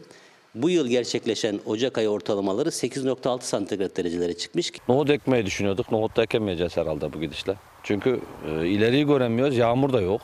Yani bir korkumuz var. En sıcak Ocak ayını geçirdik. Bu yıl Ocak ayı sıcaklık ortalaması yurt genelinde mevsim normallerinin üstüne çıktı. Yağmurda kar da az düştü. Karadeniz'de erken ve ani erimeye başlayan kar heyelanlara neden oldu. Yöremizde fındık yetiştiriciliğinde eğer yeterince yağış olmaz ise, toprakta yeterince su depolanmaz ise fındıkta beslenme problemlerinin oluşacağı da aşikardır. İstanbul'da barajların ortalama doluluk oranı %35 seviyesinde. Adana'da yeterli yağış ve soğuk olmaması nedeniyle arılarda telef olma yoğunluğu arttı. Bir kısmı da yuvalarını terk edince kovanlar neredeyse boş kaldı. Denizli'deki baraj ve göletlerde %20 oranında su kaldı. Bursa'da bitki ve hayvan popülasyonu açısından zengin olan ve Ramsar Sözleşmesi ile korumaya alınan Ulubat Gölü'ndeki su çekilmesi uydu görüntülerine yansıdı. Sivas'ın Suşehri ilçesinde Kelkit Çayı üzerinde enerji üretimi ve tarımsal sulama amacıyla kurulan 33 yıllık Kılıçkaya Barajı kuruma noktasına geldi. Meteoroloji Genel Müdürlüğü'nün açıkladığı son e, verilere göre özellikle e, son dönemlerde aşırı kuraklığın olduğu bölgelerde bir artış meydana geliyor. Marmara bölgesinin tamamında şiddetli kuraklık endeksinin görüldüğünü e, rapor ediyor. Bu tarımsal kuraklık ve diğer kuraklığı beraberinde getiriyor. Tabii ki bunun çok e, ciddi de sonuçları olacak. Şu anda seviyesi en düşük olan barajımız Ali Beyköy Barajı. Istrancalarda da yani neredeyse sıfırlanmış durumda e, su miktarımız. Meteoroloji Genel Müdürlüğü 2023'ün ilk kuraklık haritasını paylaştı. Standart yağış indeksi metoduna göre hazırlanan 3 aylık haritada İstanbul, Ankara, Mersin başta olmak üzere birçok ilin olağanüstü kuraklık yaşadığı kaydedildi. Uzmanların da üreticinin de umudu önümüzdeki birkaç ayda toprağın yağmurla buluşmasında. Küresel ısınma had safhada tarım arazilerine gereken önemi vermezsek zincirleme bir gıda problemi yaşanacak mesajını Seda Dönmez gönderiyor sevgili izleyenler. Hemen gelen son mesaja bakıyorum bir öncekine. Selçuk Tuncos bakıyorum. Doğru okuyayım. Evet Selçuk Tuncos demiş ki Tunçöz olabilir evet. Biraz tarafsız kaliteli yayıncılık lütfen. Bu kadar renginizi belli etmeyin. 5 yaşında çocuklar da izliyor. Gazete manşetlerinde Cumhurbaşkanı makalesini es geçtiniz. Terör üzerinde siyasi algı yapmaya çalışan HDP'nin basın açıklamasını okumak ne demek? Yazık ve kısaca ayıp demiş. Bir kere bütün partileri okuduk. Cumhurbaşkanı Erdoğan'ın başlığını verdik. Çünkü bir önceki haberde zaten tamamen Cumhurbaşkanı Erdoğan'ın konuyla ilgili yaptığı açıklamanın detaylarını kendi ağzından aktarmıştık. Lütfen eleştirin bizi. Gerçekten yapıcı eleştiriler, olumlu olumsuz hiç fark etmez başımızın üstünde yeri var. Ama lütfen biraz daha dikkatli izleyerek eleştirin. Şimdi Cumhurbaşkanı Erdoğan'ın haberini vermesek ve sonra da orada detayını okumasak söylediğinizde belki o da belki haklı olabilirsiniz. Ama bizim hiç böyle bir çekincemiz yok. Biz olan biteni olduğu gibi vermekten başka bir kaygıya sahip değiliz. Biz ana akım gazetecilik yapıyoruz. Dolayısıyla kim ne söylüyorsa, kim ne aktarıyorsa, hangi muhalif isim, hangi iktidar e, mensubu isim bir şey söylüyorsa bunu bu ekranda bulma şansına her zaman sahiptiniz. Bundan sonra da sahip olacaksınız diyelim. Bir diğer detayla devam edelim. Milli Gazete'nin manşeti bugün depremle alakalı ama biraz sağlığımızı da ilgilendiriyor. Çünkü deprem konusunda aslında güvenilmez olduğu çok uzun yıllardır bilinen pek çok hastanede taşınma telaşı olduğunu aktarıyor. Devlet bunu yaparsa vatandaş ne yapsın? 1999'daki depremden ders almadan 2005 yılında depreme dayanıksız olarak inşa edildiği anlaşılan Kağıthane Devlet Hastanesi'ndeki tahliye çalışmaları devam ediyor. Kahramanmaraş depremlerinin ardından ağır yıkımlar ve vefat eden 50 bine yakın vatandaşımızın acısı yüreklerimizi dağlarken 99'daki Marmara depreminden sonra da İstanbul'da gerekli önlemlerin alınmadığı ortaya çıktı. İstanbul'da yapılan araştırmaların ardından yarım asırlık Cerrahpaşa Tıp Fakültesi kısmen kapatılırken 2005 yılında yapılan Kağıthane Devlet Hastanesi'nin depreme dayanıksız olduğu ortaya çıktı ve taşıma işlemine başlandı diyor. Birazdan bu haberi izleme şansına da sahip olacağız. Taşınma işleminin 10 gün süreceğini Sayın Sağlık Bakanı aktarmış. Kağıthane Devlet Hastanesi'nin Seyrantepe Şişli Hamidiye Eğitim e, ve Araştırma Hastanesi'ne taşınacağını ve hizmetine orada devam edeceğini söylemiş. O zaman şuraya ben de bir ilave yapayım. Cerrahpaşa Tıp Fakültesi'ndeki bu depreme dayanıksızlık durumuyla ilgili hastane çalışanları, oranın okul e, eğitim camiası anlamında oranın çalışanları, akademisyenleri ses yükselttiler. Defalarca eylem yaptılar biliyor musunuz bu konuyla ilgili. Ama işte bir nasihat bir bin musibet hesabı galiba. Bin nasihat bir musibet. Şimdi isterseniz o taşınmaya gidelim. Hayattayım abi hastanın 6 Şubat'ta yaşanan depremler sonrası gözler hastane binalarına çevrildi. Biri yıllardır taşınması konuşulan Cerrahpaşa Tıp Fakültesi Hastanesi, diğeri 99 depreminden sonra inşa edilen Kağıthane Devlet Hastanesi. Cerrahpaşa Tıp Fakültesi Hastanesi'nin büyük bölümünün, Kağıthane Devlet Hastanesi'nin ise tamamının tahliye edilmesine karar verildi.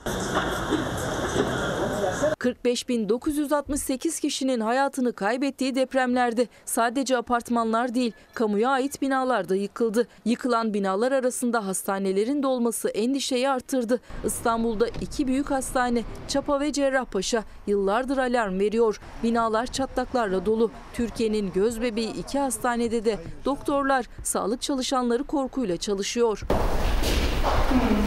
Cerrahpaşa Tıp Fakültesi Hastanesi'nin büyük bir kısmının tahliye edilmesine karar verildi. Depreme dayanıksız olduğu gerekçesiyle tahliye edilen bir diğer bina ise Kağıthane Devlet Hastanesi. Oysa hastane 1999 Marmara depreminden sonra 2005 yılında inşa edilmişti. Yapılan incelemelerde depreme dayanıksız olduğu ortaya çıktı. Kağıthane Devlet Hastanesi, Şişli Hamidiye Etfal Eğitim ve Araştırma Hastanesi Seyrantepe yerleşkesine naklediliyor. Taşınma işleminin Mart'ın 15'ine kadar tamamlanması bekleniyor. Ankara'daki dış kapı Yıldırım Beyazıt Eğitim ve Araştırma Hastanesi'nin ise yıkılmasına karar verildi. Başkentteki tüm sağlık kuruluşlarının binalarını mercek altına alan Sağlık Yapıları Yıkım Değerlendirme Komisyonu 1964'te hizmete açılan dış kapı Yıldırım Beyazıt Eğitim ve Araştırma Hastanesi'nin de depreme dayanıksız olduğuna karar verdi. Duvarlarında çatlaklar ve yıpranmalar tespit edilen 6 bloktan oluşan hastane için yıkım kararı verildi. Şimdi gözler 2020 yılında büyük bir kısmı yıkılan İstanbul Fatih'teki Haseki Eğitim ve Araştırma Hastanesi'ne çevrildi. Haseki Eğitim ve Araştırma Hastanesi Millet Caddesi üzerinde acil servis ve poliklinik faaliyetlerine devam ediyor. Hastaneler önemli. Bunu çok acı tecrübelerle yaşadık. Hastanede daha iyi olmak için oraya başvurmuş refakatçisiyle birlikte enkaz altında kalan depremzedelerin hikayelerini bu ekrandan size aktardık. Kamuya dair özellikle yapılarda bunun olmaması gerekiyor sevgili izleyenler. Bunun içine okullar da dahil aslına bakarsanız. Sadece ilk ilkokul, ortaokul, lise yani ilk öğretim ve orta öğretime dair binalardan bahsetmiyoruz. Yani üniversitelerden de bahsediyoruz aslına bakarsanız. Biz öğrencilerimize, çocuklarımıza deprem olduğunda sarsıntı anında binada şuraya sığın diyebilmeliyiz. Binamızın sağlam olduğuna güvenerek. Yani bugün evinizi sağlamlaştırdınız. Daha fazla parayı vermeyi, ödemeyi göze aldınız. Başka bir eve geçtiniz. Diyelim ki bunu başardınız. Bu imkana sahipsiniz. Kamusal bir değişiklik olmalı ki siz evinizi sağlamlaştırdığınız halde iş yerinizde, hastanede, pastanede, sinemada bu deprem felaketini, bu hani deprem değil bina öldürür meselesini yaşamayın. O yüzden toplu bir değişime ihtiyaç var. Bundan sonra ne olacak dedik. Biz emekliler hele de deprem bölgesindeki emekliler için hayat şartları daha da ağırlaşacak. Acaba ölenler kurtuldu mu diye sormuş Fersan Kurt. Çok zor bir soru, soru soruyorsunuz Fersan Bey. Günaydın yine koltuk kavgası, şöhret, bizler de alkışçı gariban garibanlığa devam. 60 yaş üzeri politikacı olmasın yaş sınırlaması gelmiş gelsin demiş Osman Durmaz gönderdiği mesajda. E, altılı masaya dönse bile Meral Akşener artık bu iş olmaz masa dağılır güvenmiyoruz demiş. Biz her türlü Millet İttifakı'nın yanındayız diyen var. Beşli masa e, sonuca gidebilir diyen var sevgili izleyenler. Özetleyerek geçmek istiyorum. Meral Akşener'in yaklaşımını doğru bulan var, anket isteyen var. Böyle pek çok mesaj gelmeye devam ediyor. Hadi gelin buna dair Milli Gazete'nin manşetini okumuştuk. Bir diğer detayına bakalım. Milli Gazete diyor ki İyi Parti'de kafalar karışık. Genel Başkan Meral Akşener'in önceki gün masadan kalktıklarını açıklamasının ardından partisinden farklı mesajlar gelmeye devam ediyor. Habertürk TV yayınına katılan İyi Parti Grup Başkan Vekili Erhan Usta, Altılı Masa'nın 6 Mart'taki toplantısına ilişkin bir soruya verdiği cevapta onunla ilgili karar almış değiliz. Milletvekillerimiz 2 Mart'ta görüşlerini ifade etti. 3 Mart'ta Genel İstişare Kurulu toplantısı yapıldı. Bundan sonraki atılacak adımlar toplantılarla değerlendirilecektir. Bence kapı hala açık dedi diyor.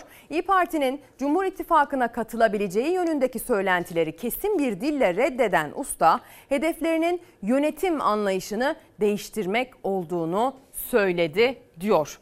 Şimdi tabii ki bir takım kafa karışıklıkları var. Zamanla çözüleceğine ben neredeyse eminim bu ülkenin sade bir seçmeni olarak. Ama tabii ki gelinen noktadaki kafa karışıklığının elle tutulur sebepleri var. Söylenmiş, sarf edilmiş sözler var. O kafa karışıklığını e, sebep olan, buna mahal veren, bu zamana kadar sarf edilmiş sözlere şöyle bir bakalım. Anlamış olduk ki şahsi hırslar Türkiye'ye tercih edilmiştir. Anlamış olduk ki kişisel ajandalar uğruna mübah sayılan kuyruklu yalanlar milletin kazandığı bir büyük hakikate tercih edilmiştir. Ben sülaleme Sayın Kılıçdaroğlu'nu vasiyet ettim. Çocuklarıyla beraber vasiyet ettim. Başlarına bir şey gelirse bendedir, bizdedir. 5 ay arayla iki açıklama. Kılıçdaroğlu da ailesi de benim vasiyetim diyen Akşener bugün CHP lideriyle yol ayrımında. Kendisine gittim 15 milletvekili talep ettim. Kendisine herhalde ölünceye kadar şükran duyacağım. 15 milletvekiliyle demokrasinin tahkimine sebep oldu. Eylül 2022'de yapmıştı bu konuşmayı Meral Akşener. İyi Parti'nin seçime girebilmesi için Kılıçdaroğlu'nun 15 vekil vermesiyle ilgili adaylık takvimi yaklaştıkça iki lider sık sık karşı karşıya geldi. Sizin önünüzde kaç isim var efendim? Bilmiyorum. Sayın Kılıçdaroğlu'nun deyimiyle 6 kişiden çıkacak Cumhurbaşkanı adayı. E uzlaşılırsa elbette ki yani e, niye hazır olmayalım? CHP lideri Kemal Kılıçdaroğlu kazanacak bir aday mıdır kriterlerinizde? Ama yani bu şimdi çok iyi bir soru olmadı.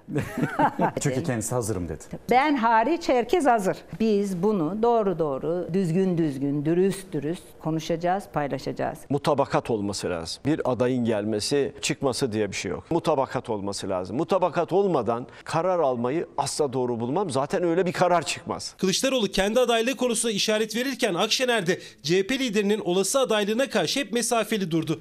Ama Kılıçdaroğlu olmaz da demedi. Kazanacak aday vurgusu hep dilindeydi. Kemal Bey'le ise Kemal Bey'le, başka biriyle ise başka biriyle ama tehlike atamayız. Beş siyasi parti Sayın Kemal Kılıçdaroğlu'nun adaylığı yönünde görüşlerini beyan ettiler. İyi Parti bir kıskaca alınmış, Bir dayatmaya mecbur bırakılmış, ölüm ve sıtma arasında bir tercihe zorlanmıştır. Sofra büyümek zorunda. Bunu da kimse durduramaz. Bu sofrada siyasi oyunların, nezaketsizliğin, Erdoğan dilinin, yerinin olmaması gerekirdi. Bu sofraya oturanlar böyle oturdu. Kalkan da ancak bu sebepten kalkacaktır. Adayın açıkça konuşulduğu ilk toplantıda Akşener CHP liderinin adaylığına karşı çıktı. İyi Parti lideri sert bir açıklamayla masada olmayacağız dedi. 2018 seçiminden bu yana Millet İttifakı'nda birlikte hareket eden iki lider yol ayrımına geldi. Saygı Öztürk'ün köşe yazısında, bugünkü köşe yazısında Sözcü.com.tr'deki sevgili izleyenler ve Sözcü gazetesindeki e, bir takım söylentileri aktarmıştım.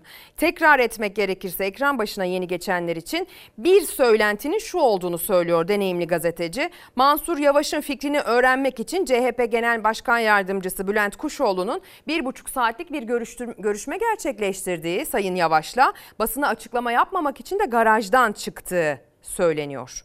Ee, Yavaş'ın garajdan çıktığı, Kuşoğlu'nun başka bir kapıdan çıktığı söyleniyor. Bir de CHP kaynaklarına dayandırarak bir başka iddia ortaya atıyor e, deneyimli gazeteci.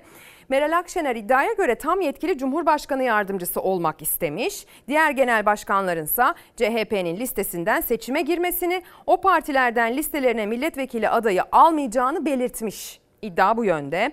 İyi Parti kaynakları ise biz CHP'den hiçbir şey istemedik. Sadece anket yapılmasını önerdik. Ee, Demokrat Parti 5, diğerleri ise 20 ile 40 arasında CHP'den milletvekili istediler demiş İyi Parti kaynakları da.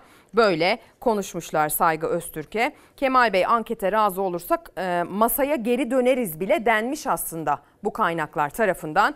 Bu da bugün aktarılan kapsamlı bir yazının sadece kısa bir detayı. Şimdi maalesef bir türlü aşamadığımız, halledemediğimiz bir başka konu başlığıyla devam edeceğiz. Gündemimiz birinci olarak deprem, ikincisi siyasetteki deprem ama değişmeyen gündem maddelerimizden bir tanesi kadına yönelik şiddet ve cinayet.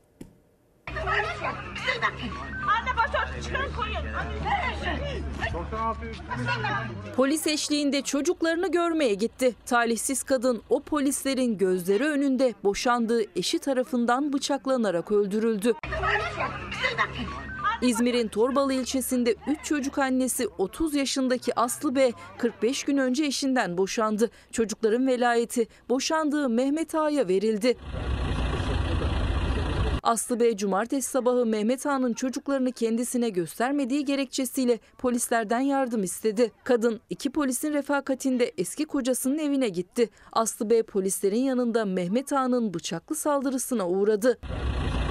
Ağır yaralanan kadın kaldırıldığı hastanede can verdi. Cinayetin ardından gözaltına alınan Mehmet Ağa tutuklandı. Kadına refakat eden iki polisi açığa alındı. İzmir Valiliği sosyal medyadan açıklama yaptı. Polisler hakkında adli ve idari soruşturma başlatıldı. Polisler açığa alındı. Tabii ki o kadının yanına bir polis konmasının bir sebebi vardı sevgili izleyenler. Bir tehlike görüldü ki böyle bir karar alındı. Ama tabii ki acaba şöyle miydi diye sormak lazım. Hani kocam beni dövüyor, bana şiddet uyguluyor, bana işkence ediyor ya da bana şöyle bir şiddet şekliyle eziyet ediyor şeklinde polis karakoluna gittiği zaman karı koca arasına girilmez diyen polislerden miydi acaba bu refakatçi polisler? Bunu da sormak lazım. Şimdi barınmaya dair yine aslında uzun zamandır çok konuştuğumuz ama tabii ki çok önemli gündem maddelerimiz bir anda patladığı için e, bir süredir dillendirmediğimiz bir başka konu aidat meselesi. Adres yine İstanbul.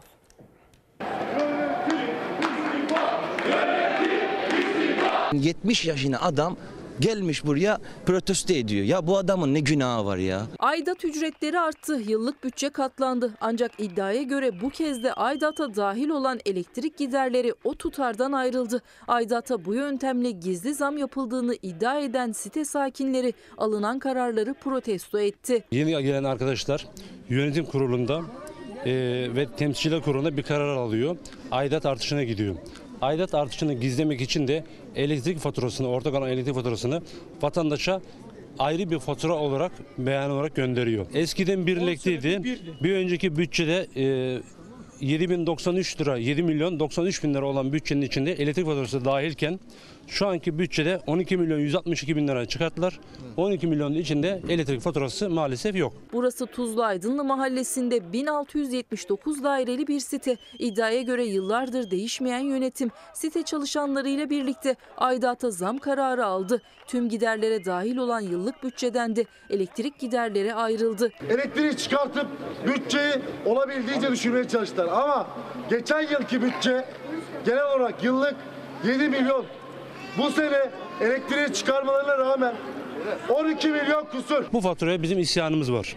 İkinci fatura çıkamaz. Bizim sıkıntımız çalışanlarımızın, maaşını ödediğimiz insanların bu işe müdahale etmesi. Site sakinleri aidat ücretlerinin artırılması ve aidata dahil olan elektrik ücretlerinin ayrılmasına tepkili. Ben insan gibi yaşamak istiyorum. Ben bu faturayı bu kadar fazla bir faturayla ödemek istemiyorum. Keza Dediğiniz gibi bu sitede havuz mu var? Bu sitede herhangi bir ek bir şey mi var? Bu siteye biz neden 554 lira ben bir artı bir evde yaşarken aidat ödüyorum? Yönetimi protesto eden site sakinleri hem zamlı aidat ödeyip hem de ayrıca elektrik faturası ödemek istemiyor. Yönetim değişsin istiyorlar. Biz bu bütçeyi istemiyoruz. Genel kurula hile karışmıştır. Seçimin tekrar yenilenmesini istiyoruz. Hadi gelin kameralarımızı yine deprem bölgesine çevirelim. Tabii ki gündemi geniş kapsamlı bir şekilde ele almaya çalışıyoruz ama asla gözümüzü kulağımızı oradan çekmeyeceğiz, çekmiyoruz. Yeni Çağ gazetesinde bir başlık. Yüreğimiz ağrıyor, ruhumuz acıyor. Depremin yerle bir ettiği Hatay Samandağ'da vatandaş barınma mücadelesi veriyor. Diyabetli oğlu kanser hastası annesiyle 20 kişi bir çadırda kalan Zeyna Uğur dramını şu an en önemlisi konteyner. Biz neyse de onlar için endişeliyim. Hastalarım için yardım istiyorum. Çaresizlikten yüreğim ağrıyor, ruhum acıyor artık sözleriyle dile getirdi diyor. O sadece bir örnek. Maalesef bu örnekler çok daha fazla sayıda bölgede var. Peyderpey aktarıyoruz. Az evvel Gökhan Mısırlı aktardı Adıyaman'dan engelli çocuğuyla maalesef akan suyu içmek zorunda kalan bir ailenin yaşadığı zorluğu. Mesela şimdi isterseniz Hatay Samandağ o sözlere şahitlik etmeye gidelim. Oğlum tip 1 diyabetli, annem kanser hastası. En azından bir konteyner, temiz bir yer ona ve oğluma. 11 ili yıkan deprem felaketinin üstünden neredeyse bir ay geçti. Hala çadıra erişemeyenler var. Çadıra kavuşanlar içinse hijyen sorunu devam ediyor. Özellikle hastalar ve hastası olanlar artık daha korunaklı bir yere geçmek istiyor. Yüreğim ağrıyor. Gerçekten ruhum acıyor artık. En çok zaten hastalarım. Onları bir ayakta tutayım başka bir şey istemiyorum. Zeyna Oğur depreme kanser hastası annesi ve tip 1 diyabetli oğluyla birlikte Hatay'ın Samandağ ilçesindeki evlerinde yakalandı. Enkazdan sağ çıktılar ama şu an 20 kişilik çadırda kalıyorlar. Çadırdaki koşullarsa Oğur'un hasta annesi ve oğlu için hiç de sağlıklı değil. Sağ olsun dernek gönüllü arkadaşlar çocuğun insülinini ve striplerini falan gönderdiler. Ondan bir yana sıkıntımız yok ama İşte barınma açısından çok sıkıntılıyız hastalarım için. Burada 20 kişilik kalıyoruz bu çadırda. Şu an en önemlisi konteyner. O ilk başta. Uğur'un tip 1 diyabet hastası oğlu her gün insülin ilacını kullanmak zorunda. Kanser hastası annesinin ise son derece temiz bir ortamda yaşaması gerekiyor. Ama suya bile erişim kısıtlıyken çadırda bu koşulları sağlamak maalesef çok zor. Ne kadar sağlıklı bilmiyorum. Hastalarım için kesinlikle sağlıklı değil. Biz her şekilde dayanabiliyoruz burada ama hastalarım asla. Bir ay oldu. Elektrik daha düne kadar anca geldi. Suyumuz kesinlikle hiç yok. Lavabo ve duş alacak yerimiz maalesef yok. Hem annemin hem oğlumun temiz bir yere, temiz bir alana ihtiyaçları var. Hataylı depremzede Zeyna Oğur oğlunu ve annesini ayakta tutabilmek için acil olarak bir konteyner talep ediyor. Evet elektrik yokken maalesef ki e, hem pilimiz yoktu hem cihazımız e, bozuldu zaten. Onu kalem insülinle tedarik etmeye çalıştık. Sağ olsun gönüllü arkadaşlar insülini ve pillerini falan hepsini gönderince rahat etti birazcık çocuk. Ama şu an şekerler allak bullak 400-500'ün üzerinde çıkıyor maalesef. Pek çok mesaj gönderiyorsunuz. Bundan sonra ne olacak başlığının altında gerek depremzedelerle ilgili, gerek ülkenin geleceğiyle ilgili, gerekse altılı masada yaşanan siyasi depremle ilgili sevgili izleyenler. Anketlerde Mansur Yavaş açık ara lider Kılıçdaroğlu'na karşı e, milletin ön yargısı var diyor mesela bir izleyicimiz. Sayın Akşener'in yaptığı bu hamlenin doğru olduğunu söylüyor. Ramazan Dönmez göndermiş fikrini. Ee, bir diğer izleyicimiz bundan sonra ne olacak başlığının altına e, bu depremzedelere yapılan yardımlarla ilgili bundan sonra ne olacak sorusunu iliştirmiş. O kadar bağış toplandı bunlar depremzedeler için kullanılacaktı. Nereye gitti bu paralar sorusunu Derya Bey ya da Derya Hanım, Derya Ay göndermiş sevgili izleyenler. Bundan sonra ne olacak bilmem ama bizim için yine hiçbir şey değişmeyecek sanırım. Vatandaş yine enkaz altında kalacak, pahalılığın altında ezilecek, duyulmayan sorunlar anlatılmaya çalışılacak demiş. Göktuman Gülay gönderiyor. Gülay Hanım bu ne umutluluk ya maşallah diyelim. Kağıthane Devlet Hastanesi'ni bu kadar dayanıksız yapanlar mutlaka gerekli cezayı almalı mesajını bir doktor gönderiyor. Aysel Hanım Ankara'dan üzerimizde kalmasın. Bir diğer izleyicimiz Kadir Kaya Olimpos'tan selamlar iyi yayınlar demiş. Kadir Bey de Olimpos'ta depremzedelere tesisini açan isimlerden bir tanesi. Biz de özel bir selam gönderelim kendisine. Ee, Bir Ayşen Yüz Öztürk de günaydın iyi yayınlar Ezgi'cim demiş. Bu minvalde gelen bütün mesajlara cevap vermiş olayım. Ee, günaydın dileklerinize günaydın demiş olayım. Her şeye rağmen günaydın. Şimdi yine deprem bölgesindeyiz. Bu sefer olaya e, esnaf parantezinden bakacağız. Dükkanımız e, yıkıldı, evlerimiz de gitti. Yıllarca kurulan bir hayatı bir dakikada enkaza döndü. Sadece evleri değil iş yerleri de ya yıkıldı ya da ağır hasarlı. Onlardan biri 20 yıllık berber Hakan Çevik. Dükkanı enkaza döndü. Tüm malzemeleri gitti. Elinde tek mesleği kaldı. Bulabildikleriyle parkta işini devam ettirmeye çalışıyor. İşte böyle ortada kaldık. Arkadaşlar arıyor. Nereden gelse gidip tıraş ederiz. Dükkan kalmadı, insan kalmadı. Kimi tıraş edeceksin? Hiç kimse kalmadı ki. Hayale şehre döndü burası. Deprem bölgesindeki esnaf ekmek kapısını da kaybetti. Esnafın kamu bankalarına olan kredi borçları faizsiz 6 ay ertelendi ama 6 ayda toparlanabilecekler mi meçhul. Adıyamanlı İbrahim Şeker evi daha borcu bitmeden yıkıldı. Bir de okul servisi var yine borçla aldığı. Bölgede eğitim de durdu çalışamıyor. Servise borcum e, var tabii. Yani Adıyaman'da bir ev zorla borçla aldık.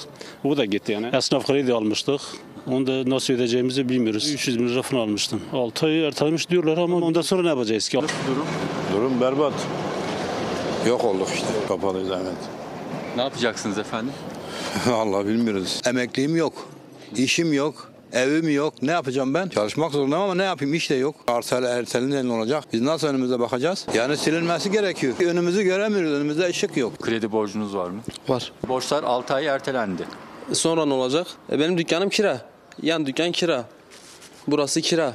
Ödemeler, vergiler, bağkurlar, personel giderleri. Borçların ertelenmesinden kaynaklı faizler de hazine tarafından karşılanacak. Ama esnaf 6 ay sonra da olsa borcunu ödeyecek bir gelir elde edebileceğine inanmıyor. Çünkü hayata sıfırdan başlayacak. Yani iş kuracaklarsa da yine borçla kuracaklar. Borçların ertelenmesini değil silinmesini istiyorlar. 6 ay sonra nasıl başlayacaksın ki? Yani nasıl başlayacağız? Hani söyle şu anda nasıl başlayacaksın? İnsan var mı? Açacak yer yok ki abi. Mecbur silinmesi lazım. Ödeyemeyecek ki. 6 ay ertelendi ama sonuçta onların da bir ödemesi var. Hani bu 6 ay sürede biz acaba ne yapabiliriz? Elden aldığımız yerler, mecburi vermemiz, ödememiz gereken yerler var. İş durumuna bağlı. Zaten %60 Adıyaman'da herkes gitti. Senetler var bu senenin. İşte yaklaşık bir 100-120 bin liraya yakında zararımız oldu bu depremde. Silinmeli devletin bu konusun bu konuda bir şeyler yapması lazım.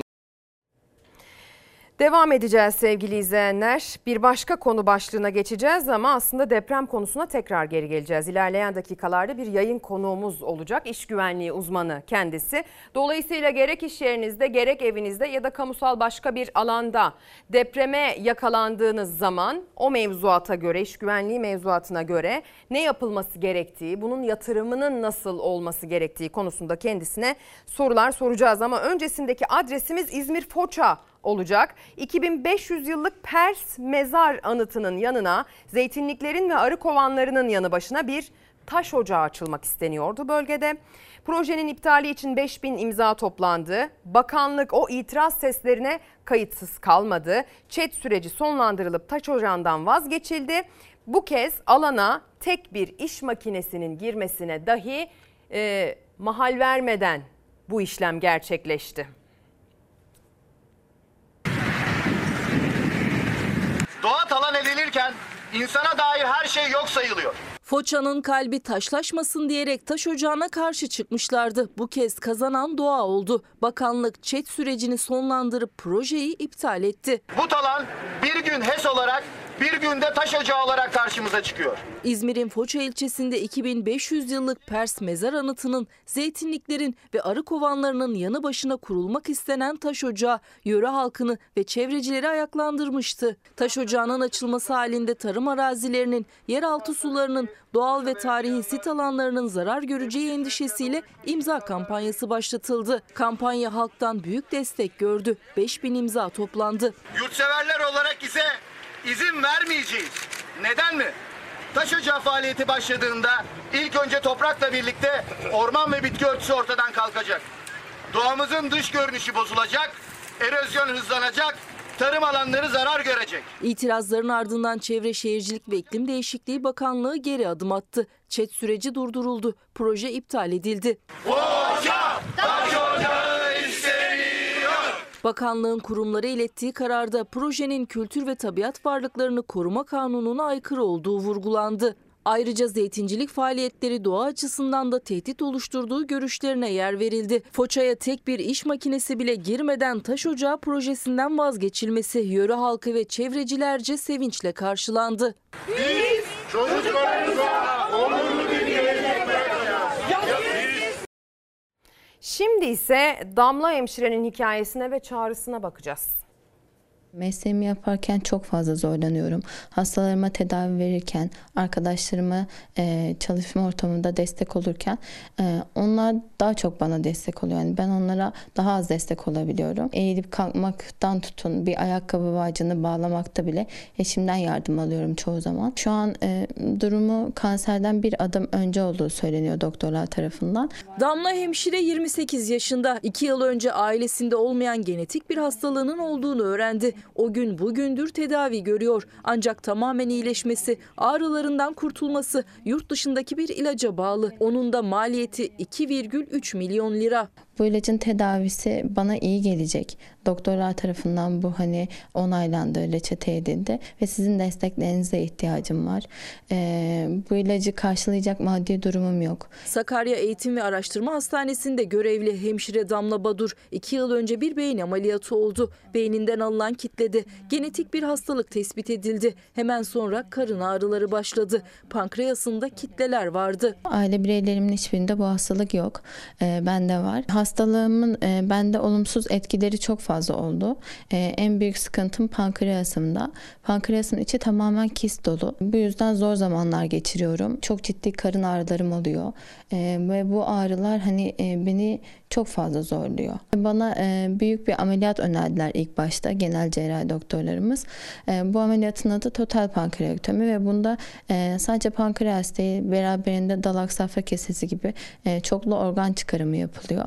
Ee, ben bu kadar organ kaybını yaşamak istemiyorum bu hastalığın tedavisi varken. Damla hemşire 2 yıldır von Hippel-Lindau sendromuyla mücadele ediyor. Hastalığının tedavisi için gerekli ilaç geçen yıl Amerika'da geliştirildi. Ancak olumlu sonuç veren o ilacın bedeli 116 bin euro yani yaklaşık 2,3 milyon Türk lirası. Genç hemşire iyileşebilmek, hayatına eskisi gibi devam edebilmek için destek bekliyor. İyileşebilecek duruma gelebilecekken e, bu kadar ameliyatı kaldırmak istemiyorum ve ilacın tedavisini istiyorum. Lütfen hani beni bu konuda yalnız bırakmayın.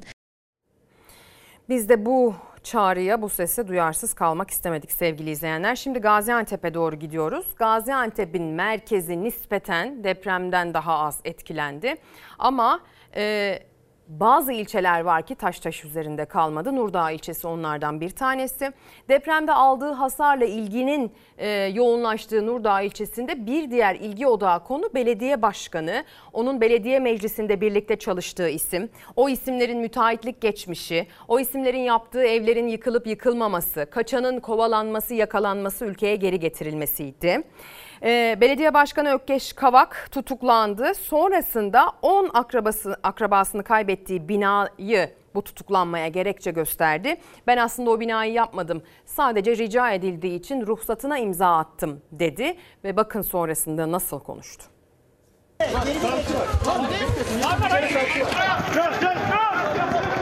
Söz konusu binanın yapımında bulunmadığım bu binanın daha sonra ruhsatı vergi mükellefi olmam dolayısıyla benim üzerime çıkarılmıştır. Bu durum sadece yakınlarımın ricası üzerine olmuştur. Yıkılan binayı kendisinin yapmadığını yalnızca rica üzerine ruhsatını üzerine aldığını iddia etti. AK Partili Nurdağ Belediye Başkanı Ökkeş Kavak. Depremde hayatını kaybeden 10 yakınıyla beraber akrabalarını işaret etti kendini savunurken binanın yapımında usulsüzlük olmadığını da savundu. Hesap soracağım dedi. Art niyetli kişilerle ilgili yasal haklarımı kullanarak suç duyurusunda bulunacağımı ve bu kişilerden yüce Türk adaleti önünde hesap soracağımın bilinmesini kamuoyuna saygıyla duyururum. Nurdağ değişecek, güzelleşecek, ekonomik anlamda, sosyal anlamda, şehircilik anlamda gerçekten bir şehire benzeyen bir ilçe olacak. Biz yapalım siz yaşayın sloganıyla konutlar yapıyordu Nurdağ Belediye Başkanı Ökkeş Kavak. Ama 6 Şubat Kahramanmaraş depremiyle Kavak'ın firması tarafından yapılan iki binada yerle bir oldu. Çok sayıda kişi yaşamını yitirdi. Nurdağ'ında başlatılan soruşturmalar kapsamında belediye başkanı Kavak da tutuklandı. Cezaevinden paylaştığı mesajlarında tutuklanmasının nedeni olarak akrabalarının oturduğu binayı gösterdi. Aile ve yakın akrabalarımın el birliğiyle yapılan binanın yıkılması sonucu birinci dereceden yakınlarımdan 10 kişi hayatını kaybetmiştir. Söz konusu binanın yapımında bulunmadığım, bu binanın daha sonra ruhsatı vergi mükellefi olmam dolayısıyla benim üzerime çıkarılmıştır.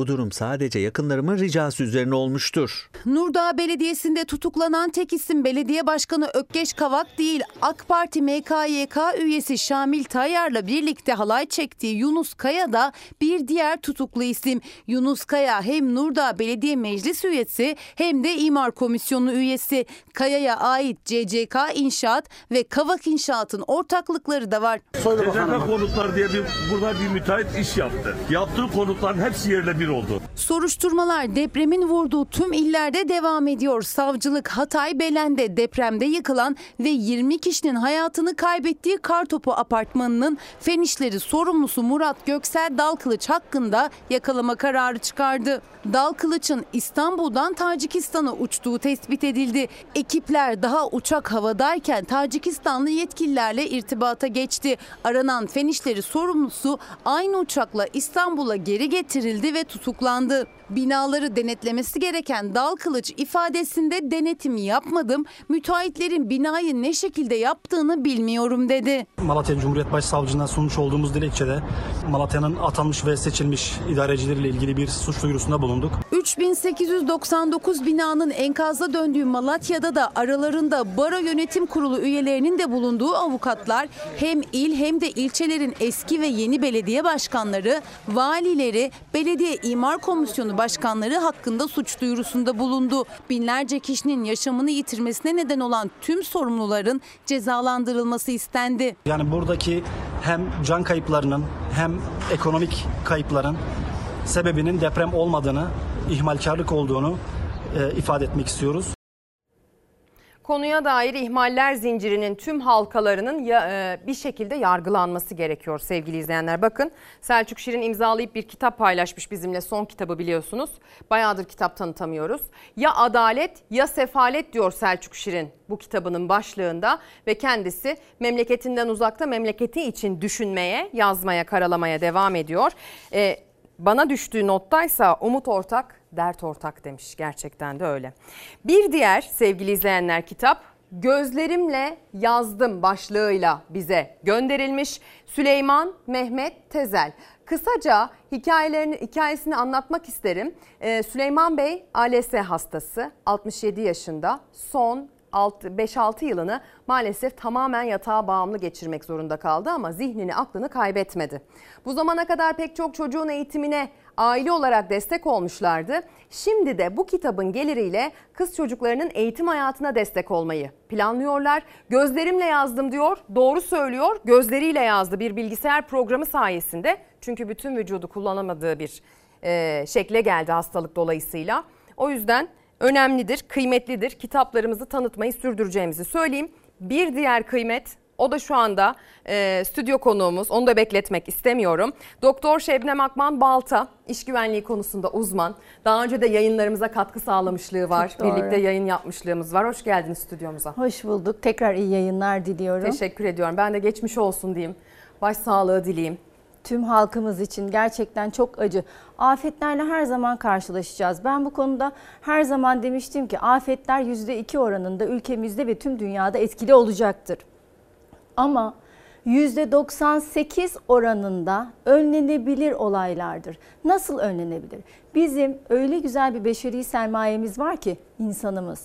İş güvenliği uzmanı olarak aslında bizler afet yönetiminin temel taşıyız. Nasıl mı? Aslında hiç kimse bilmiyor bunu. 6331 sayılı yasa bize der ki önlem, önleyici tedbirleri al. Eylem planlarını, ilk yardımı, e, tahliyeyi aslında iş güvenliği uzmanları doğrultusunda hazırlarlar. Afet yönetimi mevzuatı ise kriz anı ve kriz anından sonraki müdahaleleri gösterir bize. Yani afet yönetiminin öncesi 6331 sayılı iş kanununa bağlıdır. 72 saati maalesef sağlıklı bir şekilde değerlendiremedik çünkü AFAD'da kaç tane iş güvenliği uzmanı var bilmek isterim. Aslında soru soran yönetimi ele geçirir. Bizlerin çok dinleyip anlamaya çalışmaktan ziyade aslında bilenlerin bu soruları sorması gerekir. Örneğin biz neden 72 saat içerisinde sağlıklı müdahaleyi yapamadık? Çünkü iş güvenliği uzmanları sahada değildi. Sahada olmamasının Ne- nedeni olurdu? çünkü e, bizim bir tespit ve öneri defterimiz var. Bu tespit ve öneri defterini Çalışma ve Sosyal Güvenlik Bakanlığı'nın online'a çekmesi lazım. Şimdi benim bir iş yerim var. İş güvenliği uzmanı olarak geldim. Defterde tespit ve önerilerimi yazdım ve işverene bıraktım. Kim biliyor? Çalışma ve Sosyal Güvenlik Bakanlığı'ndan kim bana yazılan tespit ve önerileri görüyor? Deprem bölgesinde sizin meslek grubunuza mensup kişiler olsaydı fark ne olurdu? Çok farklı olurdu çünkü çok tehlikeli bir ortamdayız. Ee, 30 kişiye bir güvenlik asgaridir der mevzuat. 30 kişiye en az 3 tane yanına e, iş güvenliği uzmanı verilseydi hem orada çalışan, aspete maruz kalan çalışan insanlar, gönüllüler de 3. derece afetzededir. Sonuçta ikincil derece afetler de yıkım ve yıkım sonrası yangınlardır. Burada itfaiye erini de kaybettik biliyorsunuz. Onu kaybetmememiz için orada sağlıklı önlemleri alacak kişiler iş güvenliği uzmanları. Bugün iş yerlerimizde, binalarımızda özellikle Marmara depreminde bunu da gördük. Patlayıcı ve yanıcı maddelerin yer değiştirmesi gerekiyordu. Kaç işveren yer değiştirdi? Zemin etüdü yapılması evet doğru ama bunlar uzun soluklu işler. Ee, Bir afet sonrası yapılması gereken önlemler vardır. Bunlar zemin etütleri, yeni inşaatlar, yeni binaların yapımı uzun solukludur. Biz acilen beşeri sermayemizi doğru kullanıp önce mahallemizden, yerel yönetimlerdeki inisiyatiflerden başlayarak merkezi yönetime doğru gitmemiz lazım. Merkezi yönetim üzerinden gidersek karar ve liyakat sistemi bozulur. Kamuda Ee, çalışan iş güvenliği uzmanlarının bölgede acilen artmalı. kullanılması gerekiyor. Ne kadar Kesinlikle. istihdamınız var kamuda? Maalesef e, Çalışma ve Sosyal Güvenlik Bakanlığı'nda az sayıda müfettiş olduğunu biliyoruz. E, tam sayıyı veremem ama az olduğunu biliyorum. Çünkü denetim yok. Anlık denetimler yok. Yani sahada Siz şu an AFAD'ın da bünyesinde çalışılması gerektiğini AFAD'ın düşünüyorsunuz. Milli Savunma Bakanlığı'na bağlı ilerlemesi gerekir. Afet Bakanlığı'nın doğru olduğunu düşünmüyorum. Bakanlıklarda yer alacak kişilerin liyakat usulüyle gelmeyeceğini düşünüyorum çünkü. Zaten Afet AFAD'ın- Bakanlığı talep edilirken liyakat öngörüsüyle aslında talep ediliyor. Ama Afet Bakanlığı'nın Milli Savunma Bakanlığı üzerinden ilerleyen bir kurum olarak ilerlemesi daha doğru olacaktır. En doğru yöntem bu. Siz çözümü pratik bir şekilde uygulayabilmek Çok için böyle bir şey hızlı, söylüyorsunuz. çok Ama hızlı ilerlemek birazcık için- hani e, yani normlara uyması gerekiyor ya o yüzden. Şöyle e, insanlar ben çok severim Gandhi'nin bir sözü vardır. Karakter değerlerinize dikkat edin. Karakterinizi oluşturur. Karakterinize dikkat edin. Kaderinizi belirler. Çok Yani. önemli. Veya şuna da dikkat etmemiz lazım. Oyuncuların nasıl davranacağını oyunun kuralları belirler. Oyunun kuralları baştan doğru yazılırsa oyuncuların davranışları ve eğilimleri de o yönde değişecektir. Nasıl bizim kurallarımız? Mevzuatımız maalesef yeniden yazılmalı. Orada yazılanlar daha teknik bir hale, daha belirleyici SOP'lerle, standart operasyon prosedürleriyle ilerlemeli. Biz burada sınıfta kaldık. Aslında istifa özrün yansımasıdır. Hatay'dan başlayarak bu siyaset üstü bir olay. Hatay yok oldu. Siyaset üstü. Yani ben istifa edersem diğerleri de istifa etmeli yaklaşımıyla değil, liderlik gösterip hem Hatay Belediye Başkanı'nın hem 10 ilin belediye başkanlarının istifa etmesi gerekiyor. Halk bunu istiyor ama maalesef söyleyemiyor. Söylersem başıma ne gelir acaba diye Valiler? düşündüğü için kesinlikle valilerin de değişmesi ve istifa etmesi ya da görevden alma yapılması lazım. Bunu da bekliyoruz maalesef. Peki o zaman bir diğer haberle devam edelim. Sonrasında size sorularımızı sormayı aktaracağız. Hani dedik ya zincirin pek çok halkası var. Bu halkaların tamamına dair aslında bir sorgu yapılması gerekiyor. Müteahhitler mesaj atıyorlar bize sevgili izleyenler. Ee, müteahhitler biz alnımızın akıyla iş yapıyoruz. Bu zamana kadar da yaptığımız binada bir tane bile can kaybı yaşanmadı. Bütün müteahhitleri aynı kefeye koymayın şeklinde mesajlar atıyorlar. Ama tabii ki e, istisnaları var. Ama son adres onlar olduğu için günah keçisi onlar mı ilan ediliyor? Evet bazı olaylar bazında gerçekten öyle gerçekleşiyor. Bunun örnekleri de var. Biliyorsunuz biz deprem ülkesiyiz. İlk defa bir deprem yaşamıyoruz. 3 yıl önce Elazığ'da bir başka deprem yaşamıştık. Oradaki bir e, adli süreci takip ettik ve onun sonucunu size aktaracağız. Bir de tabii ki e, Pırlanta apartmanından enkazından çıkmayanları sorgulayacağız.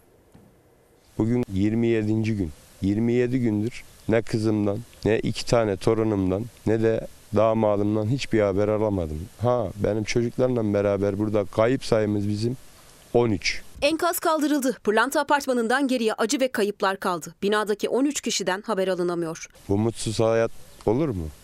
Bu mutsuz insan yaşar mı? Yaşamaz. Mesela bu geçen ayın 26'sı Aslıhan'ın doğum günüydü yani. Onu da burada kutlamış oldum. Kahramanmaraş'ın 12 Şubat ilçesindeki Pırlanta apartmanı 6 Şubat'taki ilk depremde yerle bir oldu.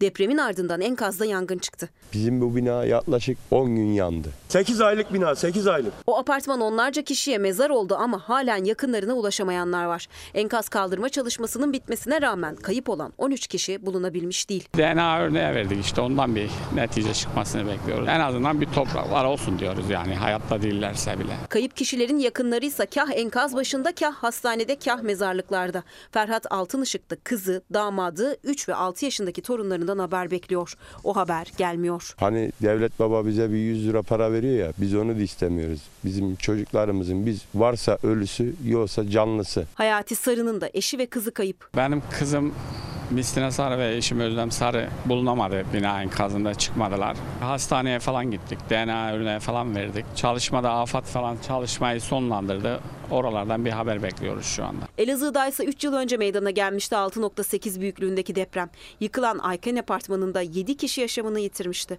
Depremin ardından apartmanın projesini yapan Yavuz Cihangiroğlu hakkında dava açılmıştı. Karar duruşması 17 Ocak günü görüldü.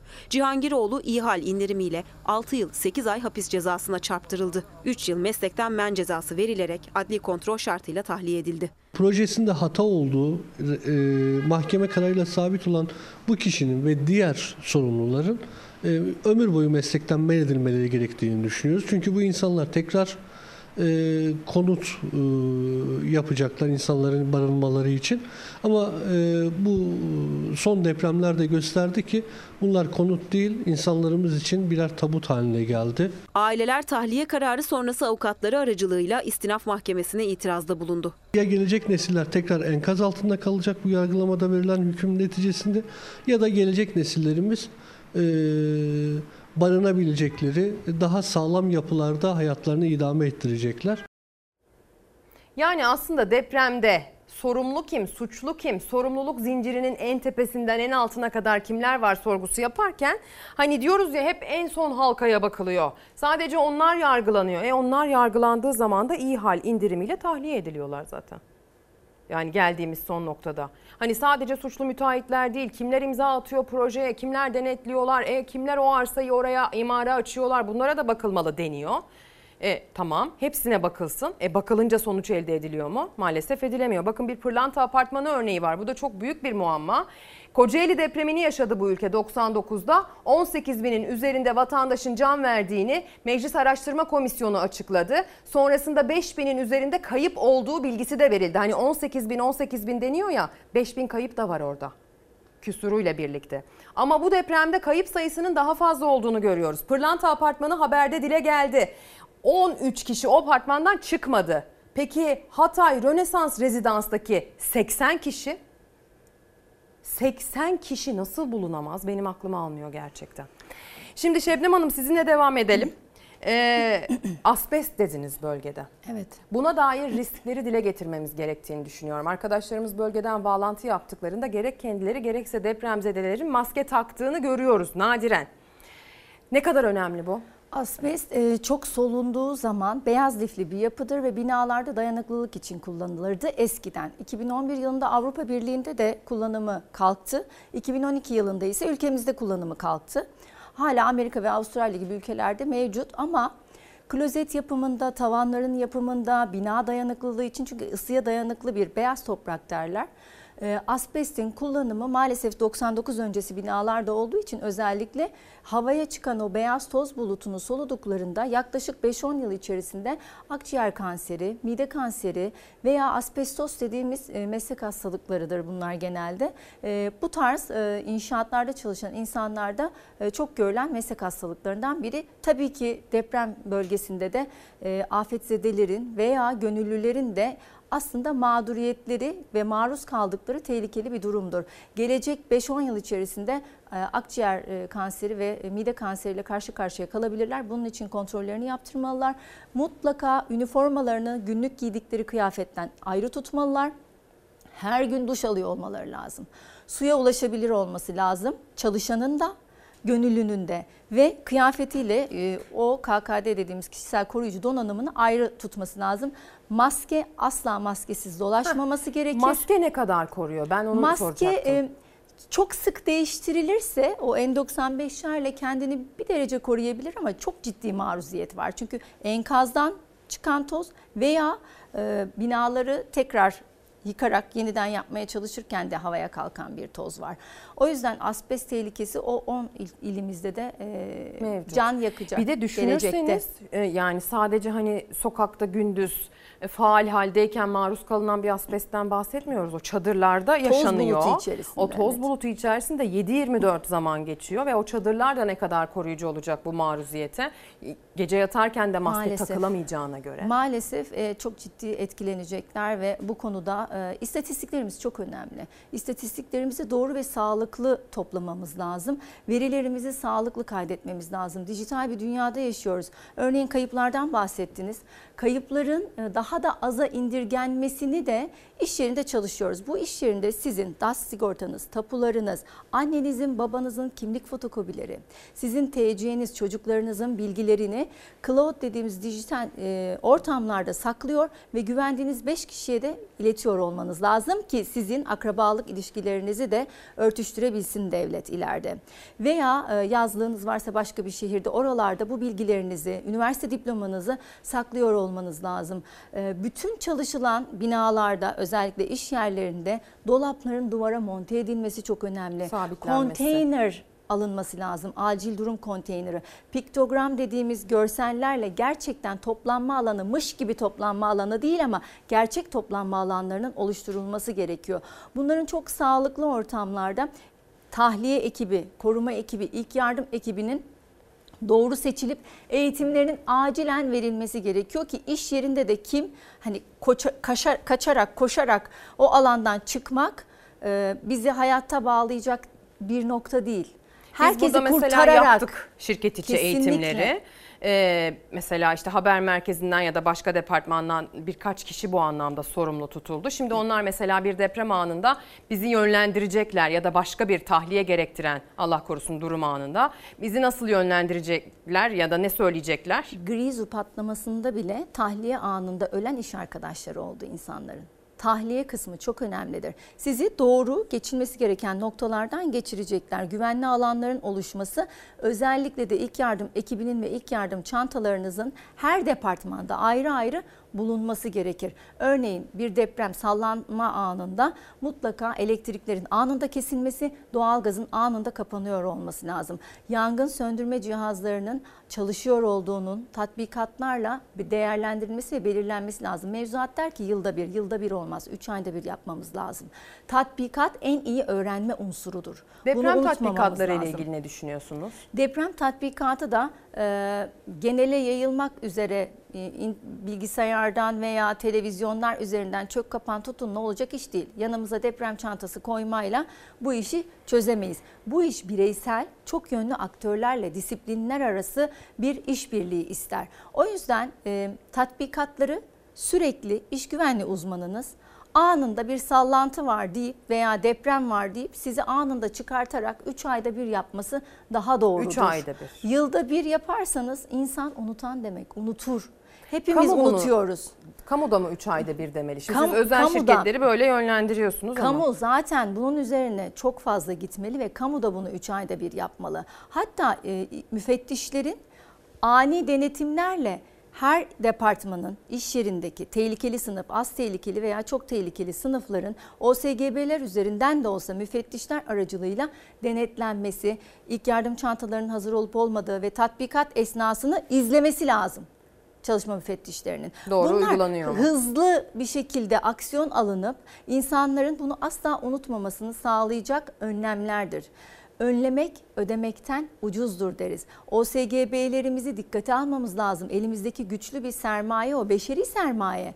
Bunlar üzerinden de ilerleyebiliriz. Fakat iş güvenliği uzmanı size yazdığı öneriler nedeniyle işinden oluyorsa o zaman iş güvenliği uzmanı iş korkusu nedeniyle işini sağlıklı yapamaz. İşine değer vermesini, kendisine değer vermesini istiyorsak bu uzmanlarımızın bunlar Almanya'da o kadar kıymetlidir ki iş güvenliği uzmanı ve e, doktor görmeden bir işçi işe başlayamaz.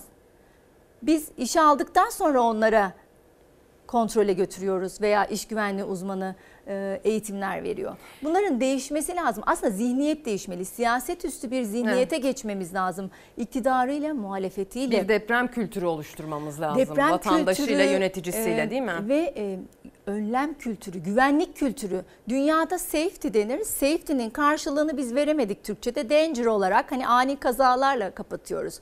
Safety bir güvenlik kültürüdür. Dünyada bu çok önemsenir ve bununla ilgili önlemler alınır ve unutturmazlar. Hiçbir zaman depremi de unutturmazlar, ikinci afetleri de unutturmazlar. İkinci afetler ekonomimizi de etkiledi. İkinci afet yangındır, sel felaketleridir.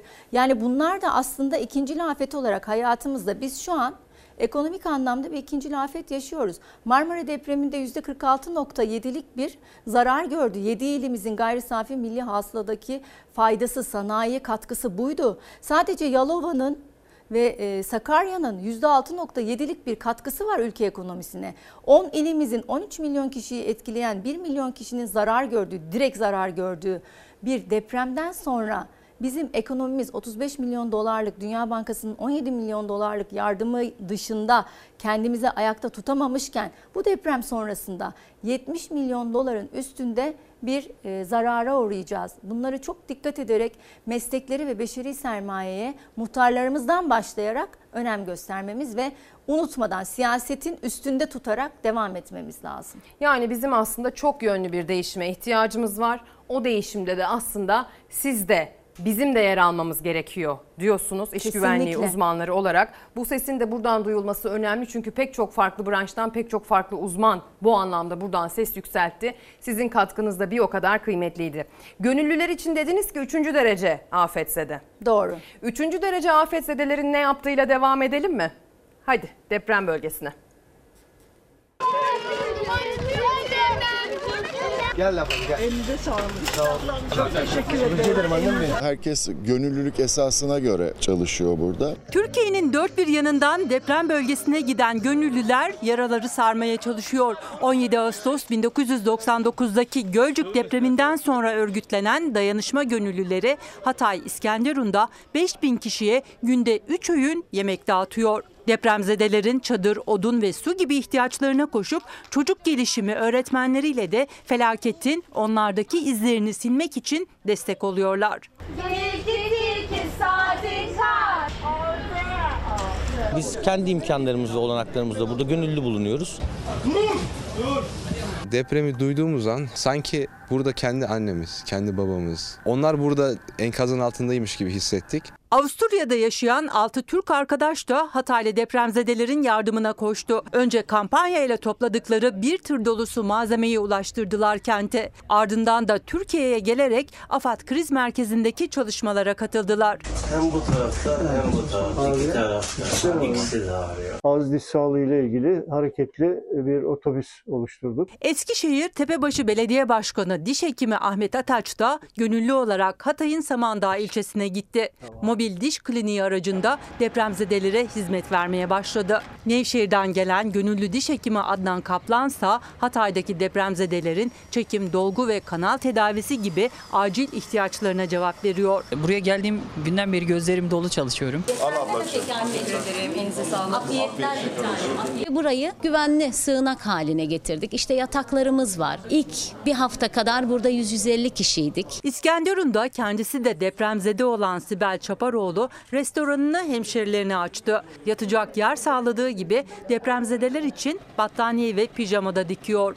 Şehir dışındaki arkadaşlarının gönderdiği erzakla ev yemekleri hazırlıyor. Evim ağır hasarlı olduğu için buraya sığındık. İyiliğe Vesile Ol Derneği gönüllüleri de Malatya'daki depremzedelerin yardımına koştu. Depremin ilk gününde 120 kişinin enkazdan çıkarılmasına yardım etti. Sıcak çorba, battaniye, ısıtıcı dağıttı. Dernek Başkanı İsmail Bozdağ 7 yakınını depremde kaybetti ama iyiliğin gücüyle yaşama yeniden sarıldı. Sağlık sıhhatin nasıl? Yerinde mi? Onların mutluluğu her şeyden çok daha önemli. Depremden en çok etkilenen çocuklar. Türkiye'nin birçok bölgesinden gelen çeşitli dernek, vakıf ve gönüllüler küçükler için seferber oluyor. Gönüllü ressam Nur Evrensel, İzmirli hayırseverlerden topladığı malzemelerle Adıyaman'daki çadır kentte çocuklarla resim yapıyor. Depremde Antakya'daki evi hasar gören Gamze Toktay ise öğrencilere gönüllü İngilizce dersi veriyor. E, Burada ders vererek ben de e, kendim iyileşmeye çalışıyorum. Uzun soluklu bir maraton bu yardımlar sürmeli. Hem aynı olanlar hem de böyle gönüllü olanların uzun soluklu olması lazım. Doktor Şebnem Akman Balta yayın konuğumuzda hem iş güvenliği ve sağlığı uzmanı aynı zamanda da TÜGİAD Başkan Yardımcısı. Kıymetli katkılarınız için çok çok teşekkür ediyorum. Ben çok teşekkür ederim. Şimdi reklam sonra veda için söyleyecek son bir sözümüz var. Gündemin yoğun siyaseti depremin hala tam olarak sarılamamış yaraları. 5 Mart sabahından bolca günaydın derken içimizi yakan pek çok gerçek, ruhumuzu daraltan pek çok siyasi gelişme ve maalesef umutları yükseltme çabamızla birlikte karşınızdaydık sevgili izleyenler. Şimdi ise artık veda etmek için karşınızdayız. Haftaya cumartesi pazar biz yine buralarda olmayı ümit ediyoruz. Siz de oralarda olursanız mutlu oluruz.